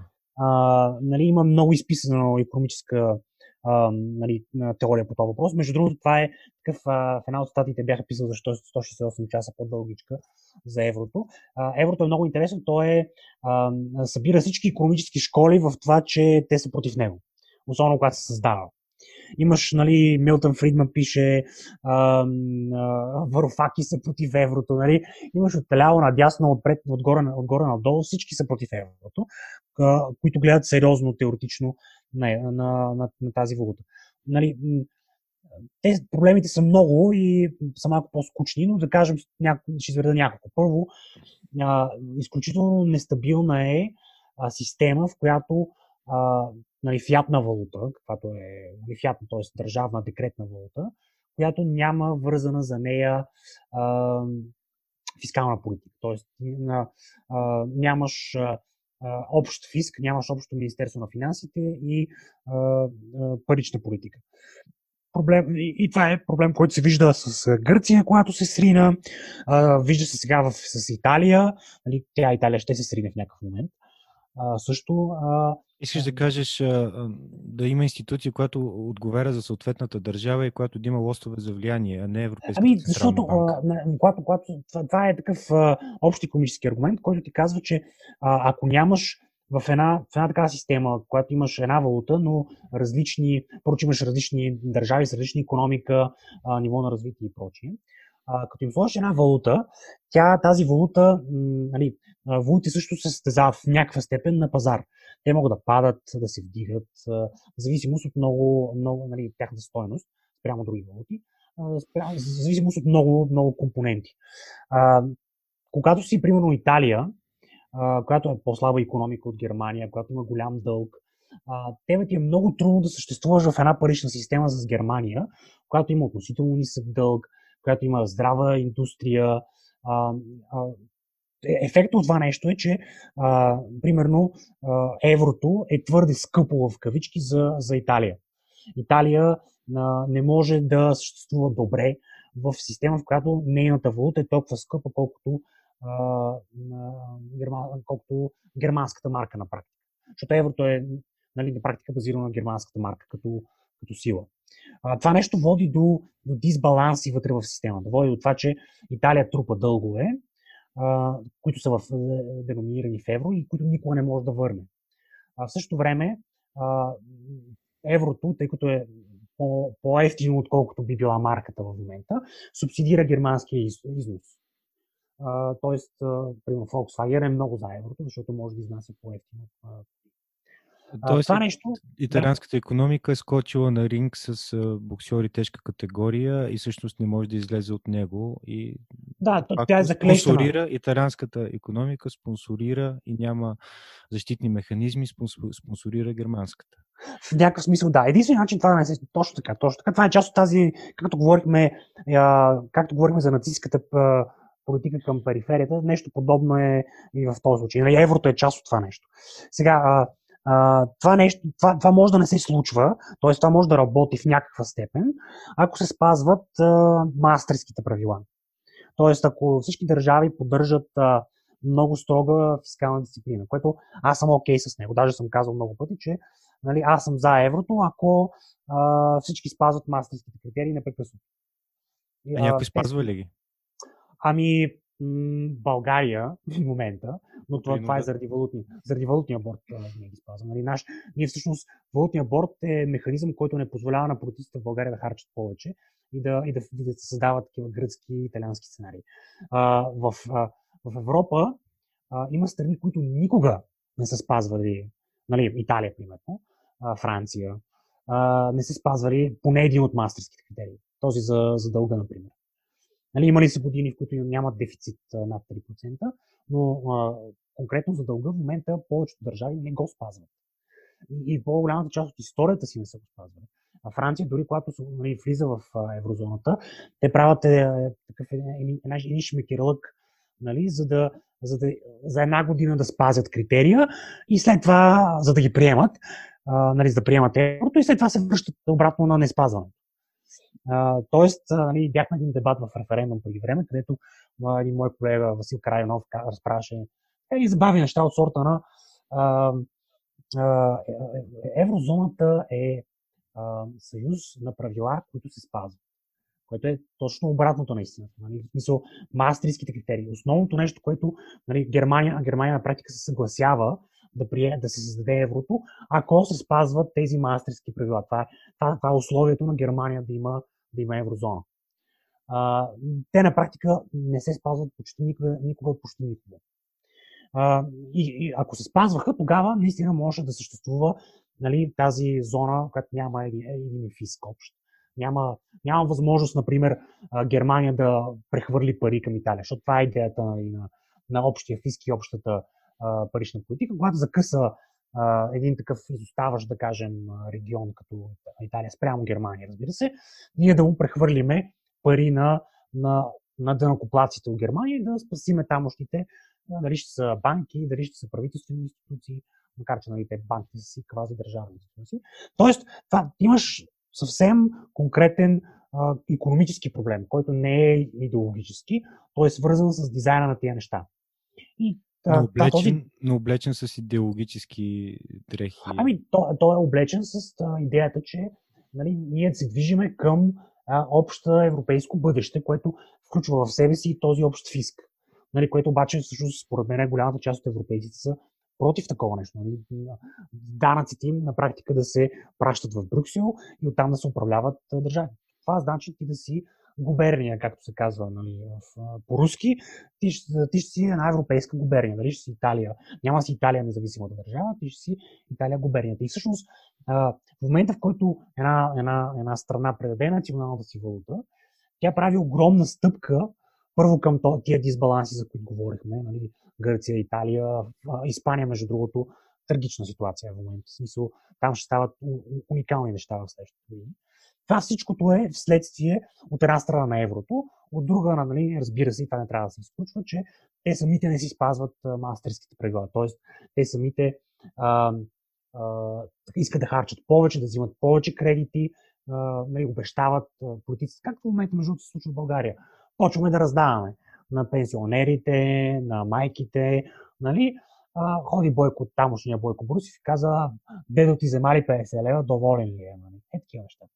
Защото в Гърция реално това се е случило. В Гърция 80, края на, края, началото на 10-те години Гърция има а, финанси, фиск, като България. В смисъл много нисък дълг, а, относително ниски дефицити и така нататък. Нали, сега гербаджиите го поразвалиха това нещо, но като цяло България винаги е била нали, от 97 година сам сред отличниците. Нашите политици заради борда са били, били а, така, хванати, заключени и не можеш ти да харчат. Не можеш ти, горе-долу като Борисов в момента, да се разпиштолва твърде много. А, това нещо, когато падне борда, ние хем си сваляме защитата, която имаме в момента, защото в IRM все още, докато лева е в IRM, борт има. А, лошото е, че така според мен е отслабен малко, а, но така или иначе, когато падне, ти първо имаш отпадане на тази защитна, този защитен механизъм и на второ място имаш този нов стимул. Ти вече си в евро. Те вече ще те спасяват, ако направиш гав. И мога да гарантирам, че това, което днес нали, Борисов го прави, правителството го прави, ако продължи 2, 3, 4, 5 години, ние сме като Гърция. Днес даже Красен, Красен Станчев е излязъл с статия в тази посока. Нали, това е нещо, което в България, между другото, ще се случи и по-бързо, просто защото економиката ни е по-малка. Така че огромен такъв тип проблем. И според мен, аз даже казвам, че според мен еврото е нали, нещо, което може да приключи Европейския съюз. Просто защото създава такива дисбаланси, такъв тип, а, вместо да сближава, нали, уж, уж, вместо да създава кохезия, той, той раздалечава първо економически, второ и политически. Нали, питай всеки грък какво е мнението за Германия днес. Питай на италианците какво е мнението. А още не им се е случило най- най- това, което ще им се случи най-вероятно. Нали, някаква форма на тежък фалит. Така че да. А, тройката, нали, а когато Гърция фалира, тя се управляваше от тройката, нали, от, от Меркел, МВФ, а, нали, а, не е изобщо, нали, ти, ти, ти, ти изведнъж се оказваш а, нали, протекторат на Германия. Тия работи няма да свършат добре по никакъв начин. Това е, това е моето мнение. И а, а, в нашия случай по-лошо е, че заменяме, заменяме тази система при нас, която някаква степен, може би случайно, така или иначе, се е получил, като въздържа нашите политици да, да правят глупости. Те са направили една много голяма глупост между 94 и 97, нали, когато правят хиперинфлацията. Това позволява да им се сложат едни пранги, те да не могат да правят повече такива неща. А, и това нещо ще бъде махнато а, в кавички заради европейската идея. И това, това мене много ме възпламенява и а, истината, че аз нали, сега си го говоря и ще го видим това как ще се случи. Просто, го, просто го обещавам, че ако вървим по този път, това ще се случи. Няма, няма как по друг начин се развият нещата. Но както сам каза, то е нещо като черна дупка, т.е. колкото по-силно става, толкова по-бързо отиваш към него и няма голям шанс за еволюционно развитие в позитивна посока. Аз не мисля, Тоест, ти не си го казал това. така, не, не, не.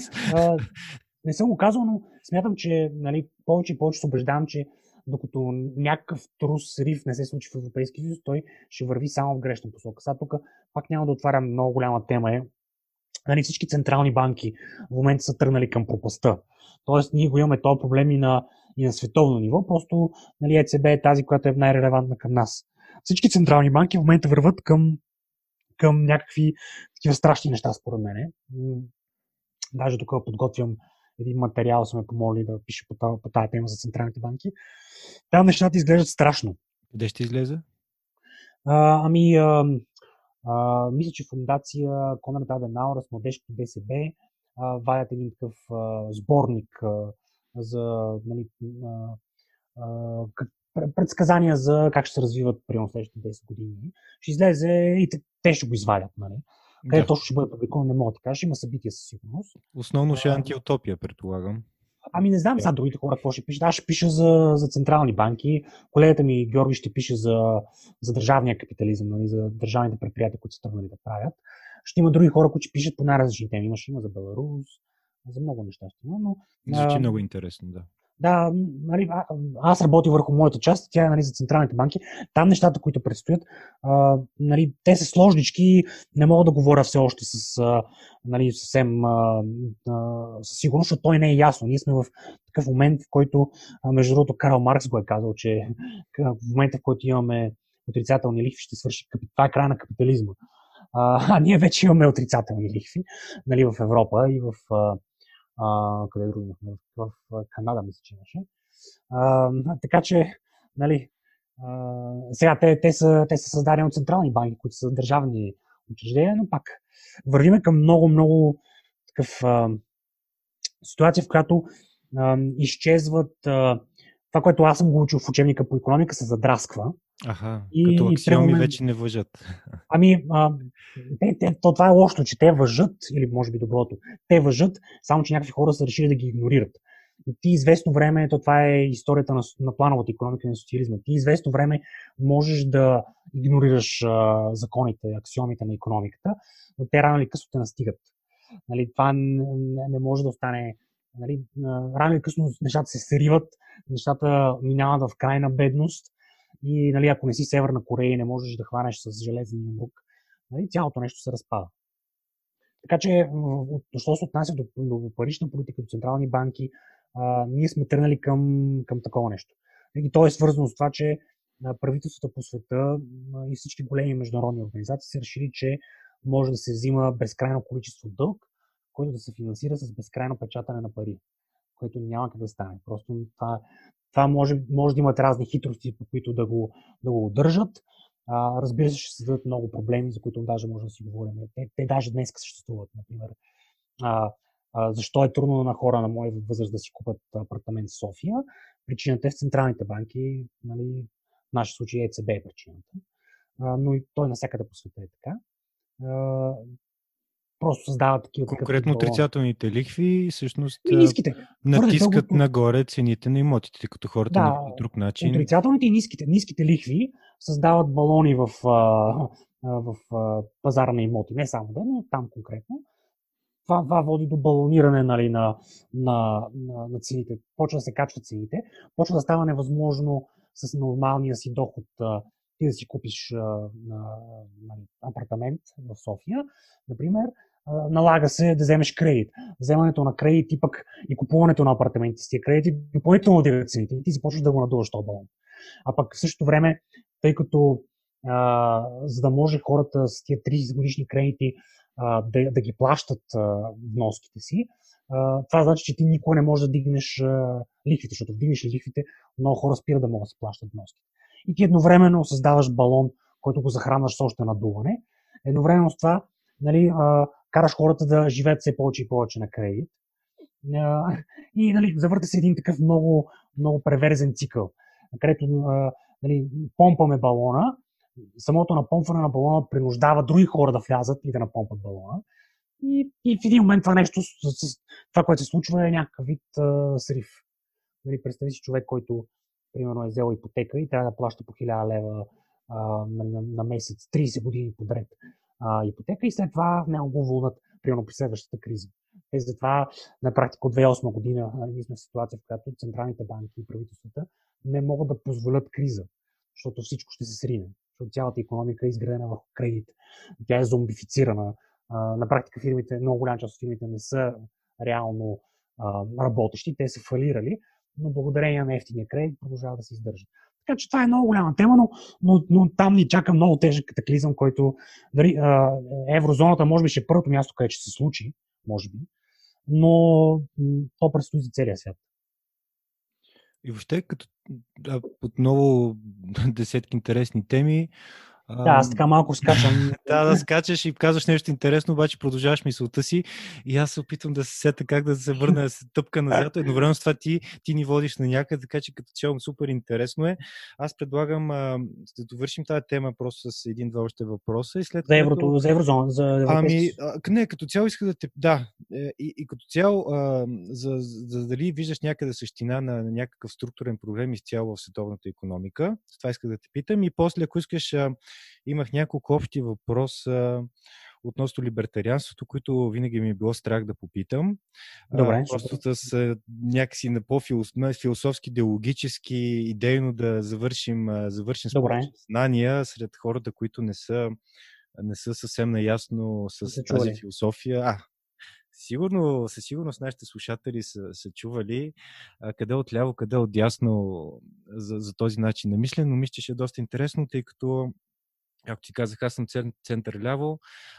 Често ми са ми били чужди, е, чуж, чуж, този начин на мислене и виждам, че с тебе обаче така, приказката върви и разбирам какво ми казваш, така че да, от, гледна, от, от другата страна на, на оградата, но все пак мисля, че в, в една посока. Та, структурни, има ли въобще има ли някаква изначална грешка в а, подсолката на световната економика, тази глобализация, а, имперската политика на, умиращ, на умиращата имперска политика на Америка, ако се съгласи с, с това словосъчетание, изгряващите далекоисточни звезди и въобще а, има ли причина да живеем в такива интересни времена? Ами, аз мисля, че има огромна грешка в економическата система на света и, и аз вече споменах, това е, това е паричната система. Тя е изцяло изкривена.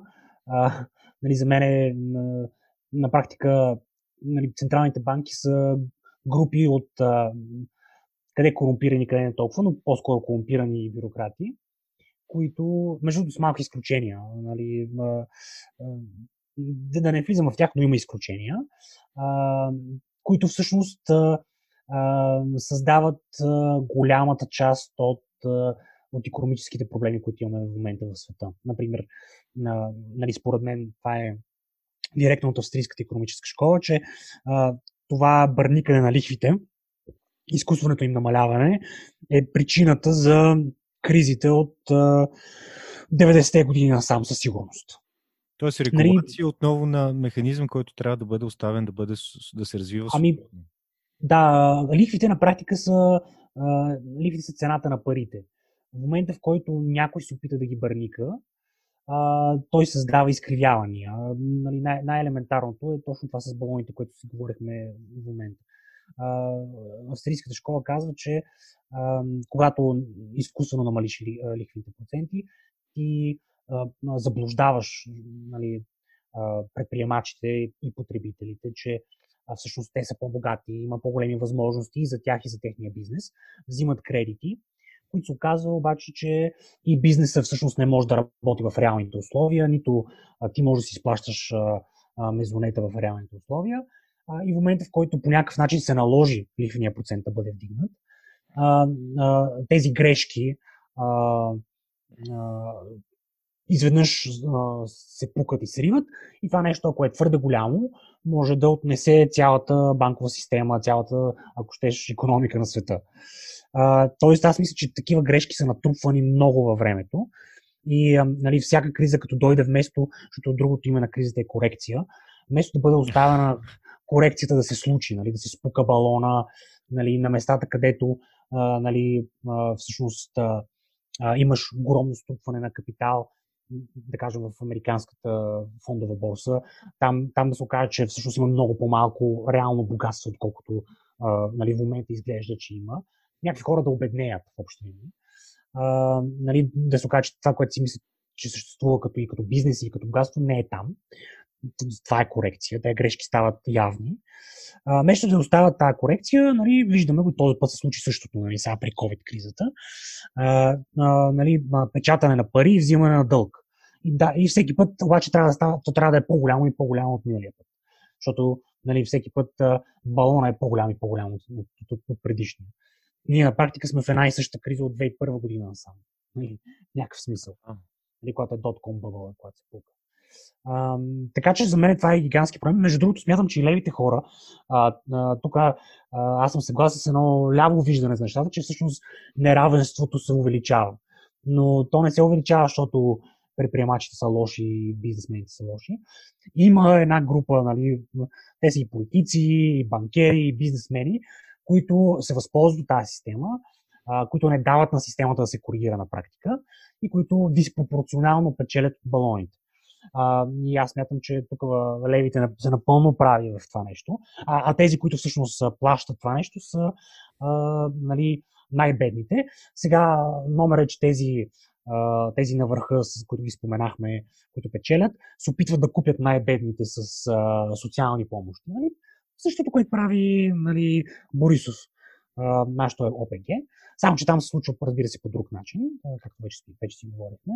Да, те се опитват да, да купат най-бедните, те самите много печелят и мачкат средната класа. Тоест, тук, между другото, смятам, че и ляво мислещите хора има много върху какво се съсредоточат, защото това е нали, малко като борбата срещу срещу тая, която сега ходим на, ходихме на протести за нея. Аз съм спрял да ходя поне две седмици. Но, но горе-долу същото нещо се, а, е в този случай. Може да обединиш хора с различни политически виждания, защото а, това е такова неоспоримо зло, което, което имаме. И в крайна сметка той е в центъра на този проблем с а, паричната система. Затова аз харесвам нали, златото като така, оригиналните пазарни пари, харесвам биткоин като на практика опит за, за, за обикаляне на тази система и прочие, и прочие. Така че смятам, че има такава грешка тя всъщност е промъкнала във всеки един елемент от нашия живот и в следващите години предстои да, да, да се случва нещо голямо спрямо нея. Нали, те в момента, даже миналата седмица излезе един доклад на Международния валутен фонд, където те в общи линии си казват какво искат да направят. И то е в общи линии да създадат а, а, такива виртуални пари нови, и да ни заключат всички в банковата система. Това е най-кратко казано. Няма изобщо да отварям тази тема, защото е много дълга, но, но, но гигантски проблем предстои там и а, препоръчвам на всички, независимо какви са им политическите убеждения, да седнат и да се запознават с тази тема, защото а, нали, в един момент ще ги изненада и ще си кажа, чакай сега какво се случи. А, така че а, наистина смятам, че има гигантски проблем в економическата система. Но, както нали, се разбира от а, това, което сега говоря, за мен проблема не е в а, свободния пазар и така нататък. Проблема е в а, нали, една такава комбинация между политици, регулатори а, и крони капитализъм, нали, банкери и големи корпорации. И което ти много добре го каза, всъщност обединява в една битка и хора и отляво и отясно, хора, които Да, в смисъл проблемите и злото като цяло. Вижте, щом, Вредата щом, върху човека може да ни щом, в една посока. нали, в първи, аз бях първи ден на протестите, нали, там бяхме от а, някакви хора от БСП, имаше, даже в началото бяхме жълтопаветниците най-малко. Нали, що може да обединиш нали, крайния либертарианец с крайния комунист нали, това нещо. А, очевидно има нещо, което а, просто всички могат да разпознаят като, като проблем. Като, както казахме вече, нали, аз и ти зло. Така че това е, това е абсолютно... Между другото, нали, по този казус призовавам и, и всякакви хора, пак от всякакви тип идеология, да погледнат казуса и с лева и с еврото, защото там според мен също могат всички да си намерят неща, които да ги ядосат безкрайно. Нали? Ако, си, ако си националист, очевидно, аз най-много се заяждам с националистите, защото ги смятам за нали, точно за косплеери, кросдесери, които седят и експлуатират а, една, едно идеологическо течение, пък всъщност са изключително слаби нали, в, в тази работа. Но, но, но и за левите хора има какво да погледнат, и за десните, в общи и за всички има. В този нали, местен български казус. А, даже смятам, че нали, при едни по-добри обстоятелства, смятам, че с този големия катаклизъм, който предстои, дето си говорим за него, смятам, че има, нали, мал, макар и няма голяма вероятност да се случи, но има я тая вероятност. България чрез една реформа на валутния борт да преживее по-добре от много от по-голяма част от света този срив, който според мен е предстои. Така че, нали, така пускам малко въдичка на тази тема. Отново отваряш много интересна тема. не мога пак. просто. Пак, ще да, вече каняте пак. Всъщност, аз обещах няколко думи да кажем за цяло философски, за като край да. на разговора, но преди това само ще спомена, че всъщност разговора преди, преди теб моя в този подкаст беше с Ваня Григорова. И с нея аз очаквах да имате все пак, тя има различни гледни точки върху плоския данък, знаеш, върху максималния осигурителен да, да. доход. Предполагам, че се различават като мнение, но като цяло виждам огромни паралели и много се радвам, че в работата на двама човека интелигентни, с, с, с, с, с мнение и с поглед върху нещата, всъщност виждам доста допирни точки. Това просто ме радва, защото всъщност този подкаст е именно за това. Да разби... Бра, да, браво, да че успяваш да събереш такива гледни точки. Браво, че успяваш да ги събереш. Това е, това е ценно. Аз винаги се споря, че е ценно. И така за, за финал няколко, няколко неудобни въпроса Добре. за, за либертарианството. Да, аз, аз, аз, влизам, аз влизам в кожата на, на крайно левия, агресивен а, м, социалист, да кажем, и, и mm-hmm. те питам а, сега. Основно, едно от основните ви аксиоми е минимум държава, максимум свобода. Да. Това какво ви различава от класически анархизъм? Ами, той има, има либертарианско, е, либертариански анархизъм, каза анархокапитализъм и аз а, в някаква степен съм анархокапиталист. Тоест, а, а, тоест а, има много допирни точки с анархизма, включително и левия. Основната разлика, нали, чисто теоретичната е, че а, ние сме за правата на собственост, докато другите видове анархизъм отричат правата на собственост. Това е, това е голямата разлика. И всъщност, както аз мисля, че бях казал веднъж един от подкастите, всъщност анархизма е линия в политическия спектър. Една линия, от едната страна седите вие в дясно, а от другата страна се минава през анархосиндикалистите и се, и се, и се стига до да, ние сме на практика десния анархизъм. Нали? Те, да, той, той има един така наречен индивидуалист анархизъм от 19 век, даже може би от малко по-рано, който е много малко течение. И вече на 20 век, та примерно Елизандър Спунър, американец, който е такъв. Но вече този по-близки до това, което съм аз, е, автор му е Мари Ротбард, 60-те, 70-те, 80-те години на, на 20 век. Той, той е, така да кажем, създателя на наркокапитализма. И в този смисъл, нали, по-десния анархизъм в голяма степен, нали, не съвсем, е по-нов, отколкото леви. Това, това трябва да се признае също. И в едно твое есе, аудио есе, което е много интересно, аз ще посна линк към него в, в сайта и в епизода, основи на либертарианството. Ти говори за страната Капилистан. Капилистан, нали така? Ан, Анкапистан. Ан... Анка, Анкапистан. Откъде идва името да. всъщност? Е от анархокапитализъм а, и Анкапистан. Анкапистан. То това е такъв международен базик с либертарианството, да. Да, а, Анкапистан. А за тебе капитализъм и свободен пазар абсолютно, т.е. капитализъм като система и свободен пазар като принцип, те абсолютно свързани понятия ли са? Може ли едното да съществува без другото? Ами аз малко, нали, не, не обичам много да скачам в а, точно такъв тип а, нюансирани. Нали, проблема с думата капитализъм е като проблема с либерализъм, консерватизъм, че всеки си разбира каквото той си иска по тия теми. И аз да. малко страня от това нали, да, да ги дефинирам. Нали, аз предпочитам да казвам свободен пазар, защото нали, точно защото някои хора разбират като капитализъм нали, сегашната, примерно, финан... банково, централно банкова финансова система, аз съм против нея. Които си... Тоест, mm-hmm, гледам да внимавам, да внимавам с това нещо, защото не, не искам да предавам грешното съобщение. Затова, а, нали, по принцип, бих казал, че съм прокапитализъм, но, но тъй като но това е моята версия на капитализъм, разбира се. А, а капитализма като дума е твърде натоварена от, от, с различни значения и точно за това гледам да не я използвам, защото мога да бъде разбран грешно. И свободен пазар е много по-изчистен. Разбирам. И това, това ми харесва отново. Ето още една аналогия. Капитализма като система и като бюрократична система със своите уловки а, и, и глобални системни проблеми е проблемна за, за хора от а, целия спектър, от ляво, от дясно, докато да, свободния ние, пазар ние като принцип... Да, свободния пазар като принцип, лично аз не виждам нищо лошо в а, в това да се използва като, като, като начин, ето пазарна идея също така най-добрата идея може, може да бъде чута, да, да се мемеизира и да, да намери да. своя път и в моята и в твоята глава, примерно. Абсолютно. А, регулация. Регулация. Регулация винаги е лошо нещо? Ето, вълтния бобо е вид, вид регулация. го казвам, винаги ми е било чудно, е, регулацията идва с държавата обикновено. Не, не идва с, не идва с а, тази себеотговорност, за която ти говориш, която ми струва доста идеологична на, на, на отделния човек, камо ли на корпорация. Корпорация е още нещо, за което ще те питам. Та, регулацията винаги ли е лоша? Може ли да живеем без регулация в този свят? А, лоша е, когато идва от а, централизирано място от държавата. А, тогава е лошо. Иначе то, нали, на, тук не съм съгласен с теб, пазара всъщност може да създава много регулации. И всъщност човешкия хората са създавали регулация през цялата си история.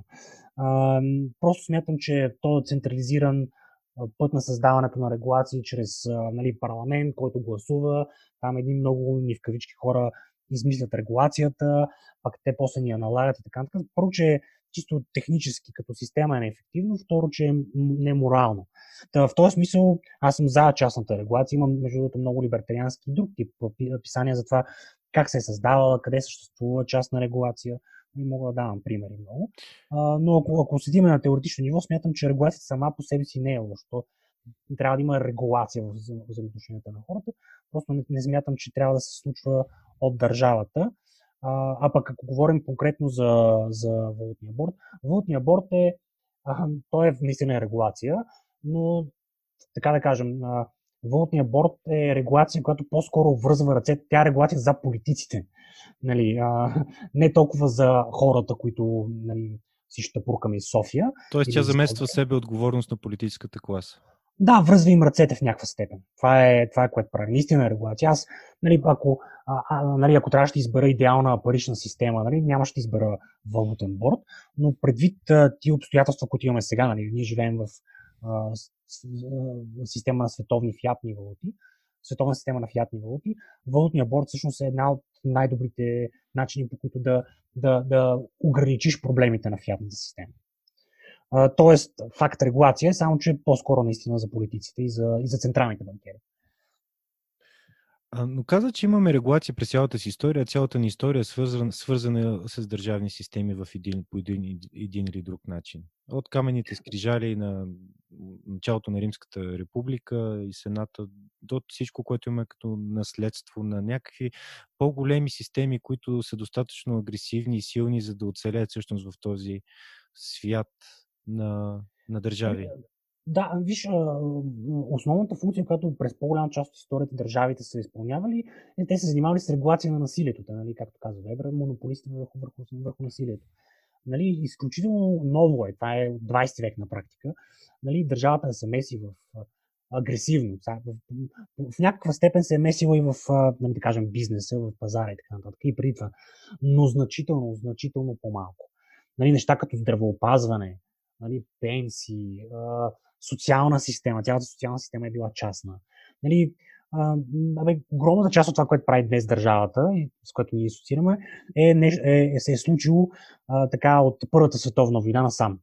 Преди това го е нямало. И, а, нали, а, относително късно, до средата на 20 век, много от, а, например, тия, както казах, частните социални системи са си функционирали чудесно. Просто са били унищожени, нали, за да направят място на, на държавната. А, така че много от нещата, които днес смятаме, нали, образованието, което е моя голяма тема и следващия път, ако седнем си говорим за него, ще ми е много интересно. Ще ми е много приятна изненада, то е и моята голяма тема. Ами, супер, супер, защото това е, ще стане много интересен разговор следващия път, сигурно за това. Но, но всички тия неща не са били част от държавата. Политиците не са занимавали с тях, бюрократите не са занимавали с тях. Хората са ги организирали по по изключително разнообразен начин, всеки според интереса, желанието, обстоятелствата и нали, изглежда по много, нали, много по, как да кажем, ако, ако, ако, ако, ако фанем образованието, образованието е било много по-разнообразно от това, което е в момента. А, така или иначе. По-ефективно ли е било? По-продуктивно? Със сигурност. О, със сигурност. Нали? Просто да не влизаме в тази тема, че mm. трябва още един час. Да. А, само за това. А, защото там аз, аз, съм, аз съм супер агресивен срещу държавното образование. Смятам, че това е нали, да, да, да не го заговаряме това нещо. Но, но така или иначе, да, а, огромна част от това, което днес прави държавата, всъщност са си го правили хората по един или друг начин, без участието на политици и бюрократи, през по-голяма част от историята. Държава наистина е почти винаги. Тя е имала различни форми. А, разбира се, между другото има неща, които държавата едно време е регулирала, днес не ги регулира.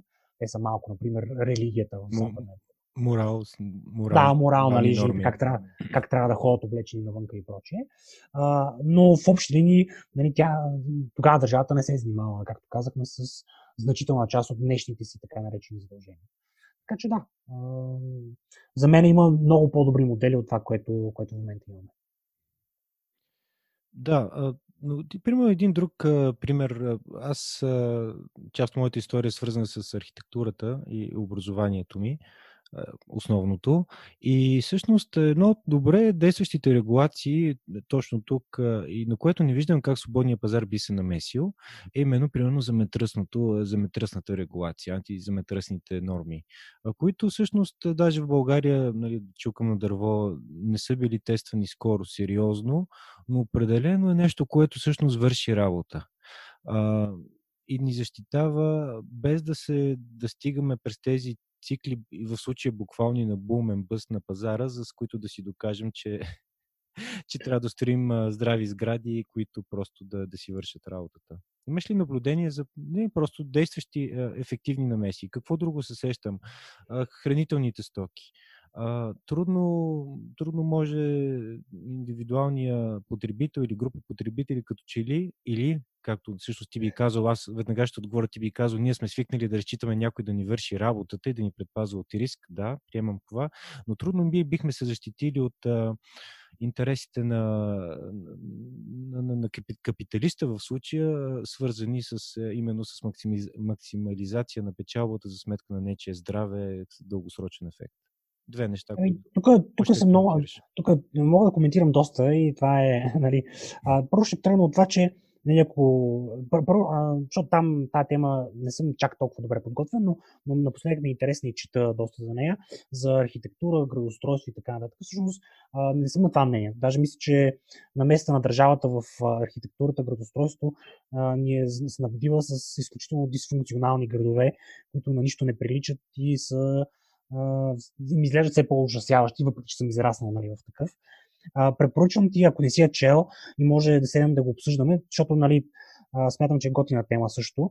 На Джейн Джейкъбс, ако си чел нейни неща, а, тя, между другото, има и такъв ляв, такъв ляв елемент в нея, но тя много точно това говори за естествените Джейн Джейкъбс. Да, тя е крайно лява в, в да, да, да. възгледи. Да. Или, но аз съм съгласен с нейните възгледи за създаването на за как възникват общности, квартали и така нататък. Сега даже има едно такова интересно, такова крайно дясно движение за не крайно дясно, ми дясно движение за, за та, старата архитектура, естествената архитектура, където а, нали, са малки улички, а, ниски сгради и така нататък. И така нататък. Тая тема, според мен, всъщност може да си знаеш колко. А, и тук либертарианството има какво да каже. Даже има един. А, а, нали си чувал за Заха Хадид, а, тази. Да, тя, стар архитект. Да, да, да стар архитект. Тя, тя нали, починала е, но фирмата и още работи. Този, който е главния там архитект, примерно, сега на фирмата, е такъв като мен, е това анархокапиталист и потърси му коментарите и така нататък. Мисля, че, мисля, мисля, че каже Шумахер, нещо от това. Да, да, той идва даже в България един-два пъти. Идва ли е? Да. Еми, той е, той е анархокапиталист, вегетарианец, нали, хардкор. И, и, примерно, неговите теории за градостройството са много, много интересни. Аз имам една позната, аз съм бил в Международния либертариански консумол и имам една позната, тя е Роскинче, което работи в, в Заха Хадид, като такъв урбан анализатор и пише точно неща за, за фри маркет, либертарианския градостройство. Тоест има много какво да каже либертарианството по тази тема и всъщност много е съгласно с Джейн Джейкъбс. А, ние имаме на екип публикувано, ако ти е интересна тази тема, а, колегата ми Георги Волуджев написа един готин доклад за градоустройството, където имаме много неща взети от Джейн Джейкъбс. И даже има неща, които... Извиня, прекъснахте. Не, има неща, които даже, нали, виждаш къде ни съвпадат мненията с Борис Бонев, например, което някакви хора ще кажат, вау, нали. А, просто, просто, ако ти е интересна тази тема, прочети какво сме написали ние конкретно, но Джейн Джейкобс за мен е супер, супер интересен и готин. Та, та има и либертарианството какво да кажеш по тия теми. Това е определено още една интересна тема, по която да работим. А всъщност ти визираш книгата Смъртта и живота на американските градове. Да, да, да. Конкретно... Но, да аз мисля, че има и друга. Мисля, че има и други не такива, просто аз не съм ги чел. Е, любима книга е на, на всички и отново отляво, отдясно един общ паралел. И да, това ще стане интересен разговор, защото всъщност част от времето ми в момента е да се боря с ефектите на, на, на свободния капитал върху градската среда. Тоест да правя, да се опитам да, да вкарам регулации. Да, да, аз се опитвам да вкарам регулация като урбанист а, в а, проблемни проекти, които влизат в столична община, именно защото свободния пазар максимализира печалбата, съответно максимализира пространството, но, но го прави за сметка на една неустойчивост, за сметка на краткосрочната печалба, но тази печалба не е в а, общото благо, а всъщност тя е извлечена от ресурсите на, на, на градската среда в съседство, така че виждам още една тема, за която ще говорим още един-два часа. Със сигурност да и значи просто трябва пак да ме поканиш, този път а, нали, да седнем да го обсъдим и това нещо.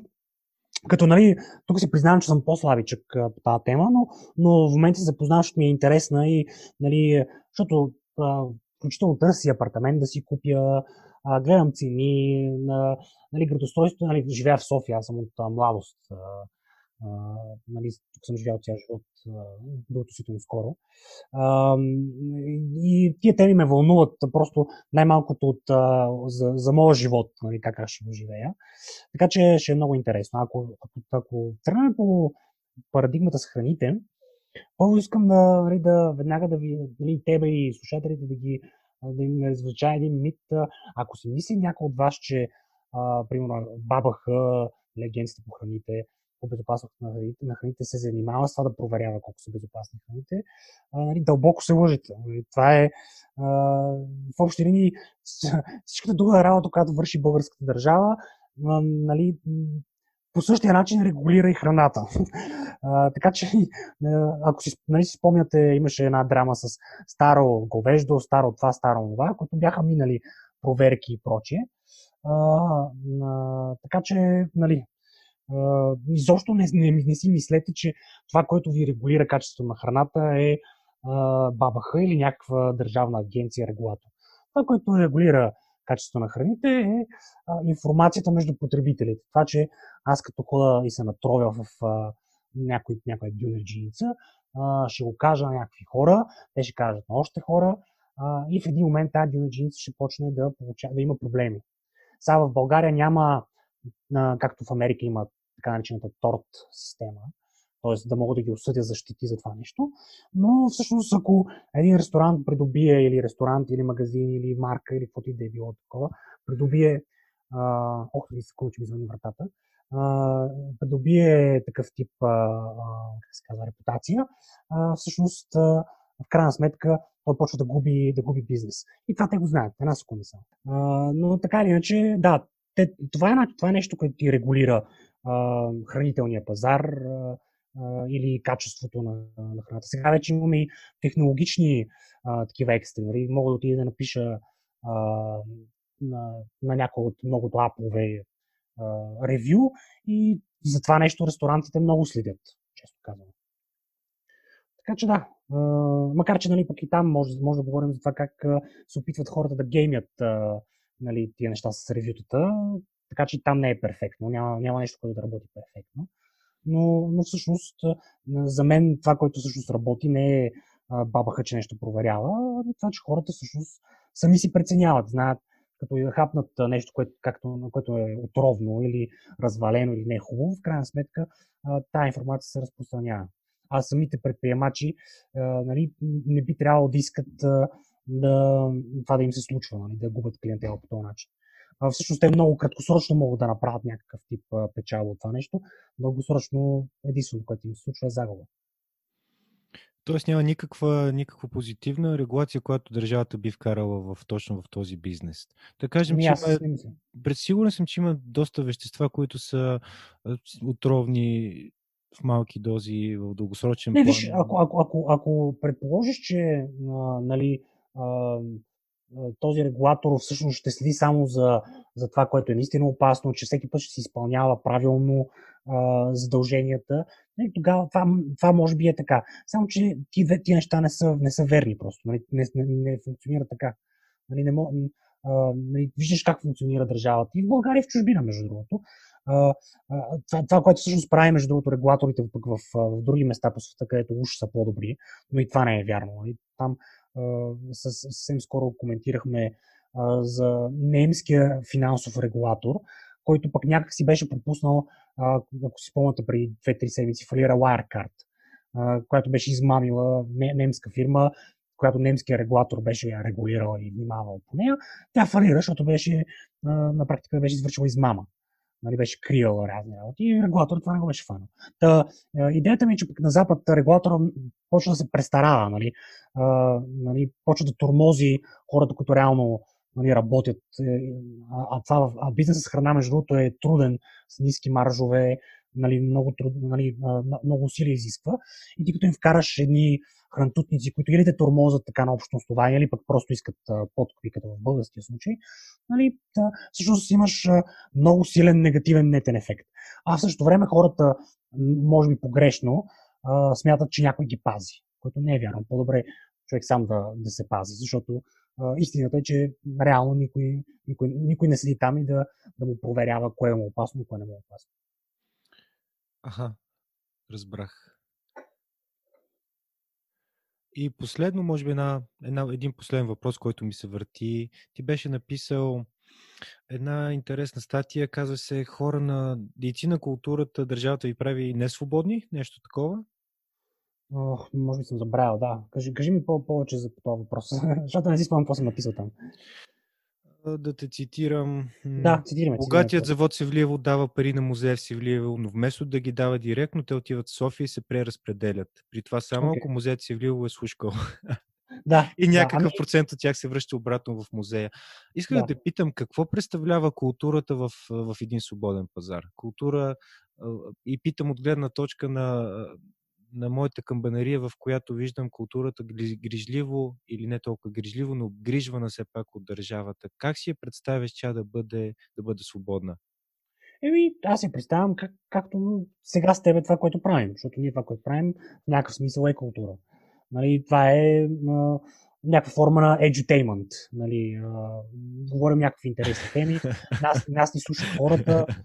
А, нали, смятам, че наистина така трябва да се случва. С а, желанието, с, с желанието на някакви хора да участват в това нещо. А, разбира се, колкото повече хора искат да участват, колкото по-хора, по-хора, повече хора искат да го слушат, а, толкова повече това нещо може да расте и да създава а, повече продукт. Например, нали, ти можеш да се финансираш с Patreon и така нататък. А, това е начин, който, който според мен трябва да, трябва да съществува. Сега истината е, че а, нали, а, има културни институции, които а, нали, не, не могат да тръгнат от нулата, например.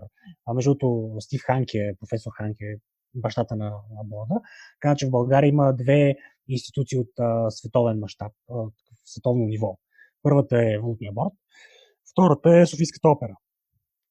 Да, за да финансираш Софийската опера, нали, без държавата, ще трябва един нали, дълъг период, в който, тръгвайки от сегашната ситуация, един дълъг период, в който нали, да, да има тази опера да има истински добри менеджери, които да, я, да, нали, да създадат модела, по който тя да функционира. Нали, както и други неща в човешката история, това е място, където държавата се е набутала. Нали, тя не е била там, но се е набутала. И по този начин е раз, развалила е стария модел и да възникне нов относително трудно. Но така или иначе, ако трябва да теоретизираме, според мен Софийската опера, ако търси богати спонсори, както между другото правят навсякъде по света, и там наистина са нали, богатите американци дават много пари на мед, примерно в, в, в Нью Йорк. Нью Йорк. Кажем. А, а, да търси богати спонсори, да, да, да, нали, да, да, събира пари от вход и прочее и прочее. Сега, често казано, напълно е възможно някакви институции, които в момента съществуват и са субсидирани от държавата, да, да не съществуват при, при един свободен пазар. Дали, ако, ако сега им спреме държавната помощ, те да изчезнат. Напълно е възможно. И лошото е, че те са нали, като малко като предприятията по време на плановата економика. Те са а, приучени, създадени са а, и не създадени, и така са, така са в някакъв случай са, са и създадени, де, но, но така са свикнали, да кажем, така са функционирали, че да разчитат на този тип субсидиране. Нали, никога не са опитали да развият нещо различно. Затова аз предпочитам такъв тип култура, която правим с теб и която много хора правят, която не е свързана с това някакво да чака държавата нещо да им даде. смятам, че тя е истинска. Грасрут, идваща от хората. нали, вижда ми се много нахално, независимо дали става въпрос за култура или за нещо друго, ти да искаш на сила някакви други хора да ти, да ти субсидират а, а, заниманието. Просто ми се струва изключително морално укоримо. нали, това, защото държавата, както знаем, няма пари, парите идват от а, твоите съседи, които са работили нещо, което, за което са получили доброволно пари, само че ти искаш политиците да, да, да вземат от техните пари и да на тебе, защото, да кажем, ти си много важен. Дали си тютюнопроизводител, дали си а, Софийската опера, няма значение. Така че това е моралния казус. Иначе според мен е чисто практически, културата може да се случва съвсем без, без намесата на държавата. Без никакъв проблем. Просто нали, имаме този проблем у нас сигурност, че хората в изкуството са свикнали на, на държавата, свикнали са да разчитат на нея. И, за съжаление, не са отвикнали това нещо. Много голяма част от тях. Тоест, де факто имаме някакво повтаряне на модела на социалистическата държава, само че не с металургични мастодонти, а с мастодонти в областта на, на културата, които стават все по-нежизнеспособни, именно поради причината, че нямат причина да, да бъдат конкурентно способни. Да, да, точно така. И, всъщност, да. За съжаление, виждаш, виждаш и ефект от това нещо. Нали? Не, не малка част от културтрегерите подкрепиха правителството, нали? така много страстно на бразурата. Това не е случайно. Защото са на държавна хранилка и биха подкрепили всеки, който ги храни. И което всъщност се, всъщност се при, превръща първо от наш финансов и културен проблем, а именно проблем в, в областта на производството на достатъчно култура. И тук е въпросът да попитаме, коя е културата, която сме изнесли в чужбина, която, можем, която е конкурентна на световно равнище. А, не е много. Не е много, не е много, но... Азис, всъщност... Иво, Азис Иво Димчев, може би двама-трима други, но не да, е като опера, може би. Димчев, да. Ами, да. да. защото може би няма добър, достатъчно добър менеджер. Между другото, сега, сега се сетих за това нещо. А, какво прави филхармонията, Будапештинската, мисля, че беше филхармония. Записва, мисля, че беше записала ам, саундтрака на Skyrim, примерно, играта Skyrim и на други игри. В смисъл, немат ги а, тия международните компании за за, за игри. Нали? Те, са, те са по-големи от филмови компании всъщност. И те, те записват а, нали, там какво ще, Довакин, Довакин, да, да, да, нали, Skyrim. а, да, има начини това нещо да се прави, просто ти трябва хора, които имат хъс, които имат тия идеи, а, нали, да влязат и да го направят. Аз, ако аз така склонен съм да вярвам на, на, на доктор Ханке, професор Ханке. А, така че мисля, че и, сигурно и Софийската опера може да направи нещо такова. Изобщо не ги подценявам. Но лошото е, че са, нали, в момента съществуват в една среда, където са навикнали на друго нещо. И то това е в някаква степен нормално. Когато човек навикне да, да получава по този начин пари, да му е трудно да се откаже от тях.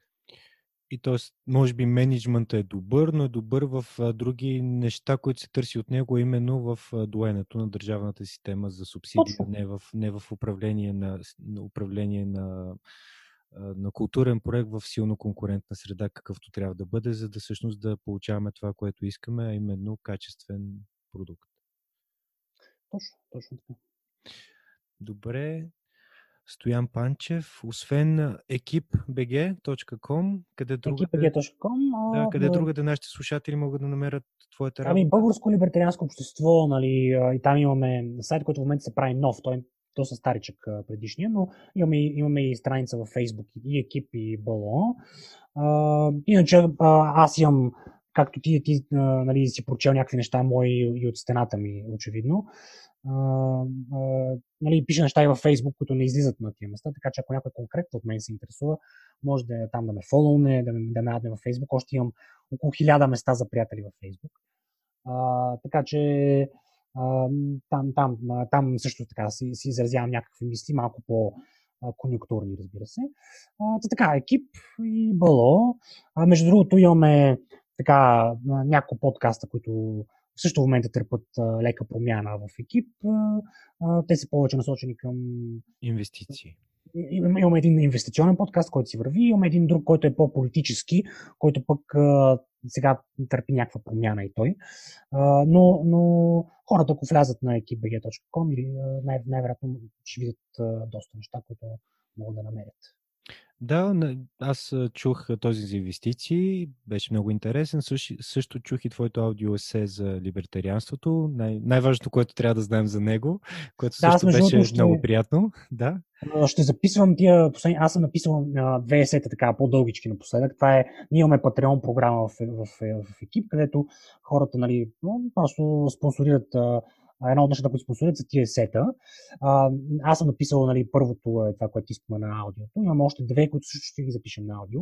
Едното, едното е а, кохезионния мотопрогресивизъм, другото е а, принципите не трябва да са макарони, което е моята критика към, да кажем, grassroots дясното България, която нали, в общи линии един такъв а, критика в общи линии анализ на на, на защо, според мен, това младото дясно, което съм аз нали, на практика, търпи сериозни провали в България. Там, между другото, препоръчвам го за хората, които са леви, защото там коментирам Джок, коментирам Борис Бонев и така нататък. Може да ви е интересно да го видите. И това е се.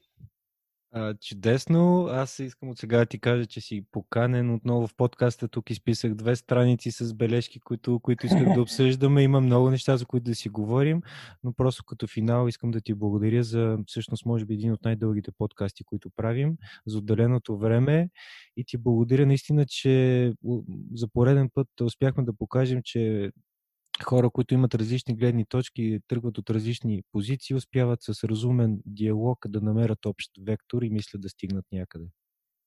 И на мен ми е много приятно. Аз много харесвам подкасти. Твоя, твоя подкаст ми харесва конкретно, но и по принцип много се радвам на подкасти, защото нали, имам опит в телевизии. Там може да кажеш твърде, твърде малко от това, което има наистина значение. Така че поздравление и продължавай силно напред. Благодаря ти и аз. И до нови срещи. До нови срещи.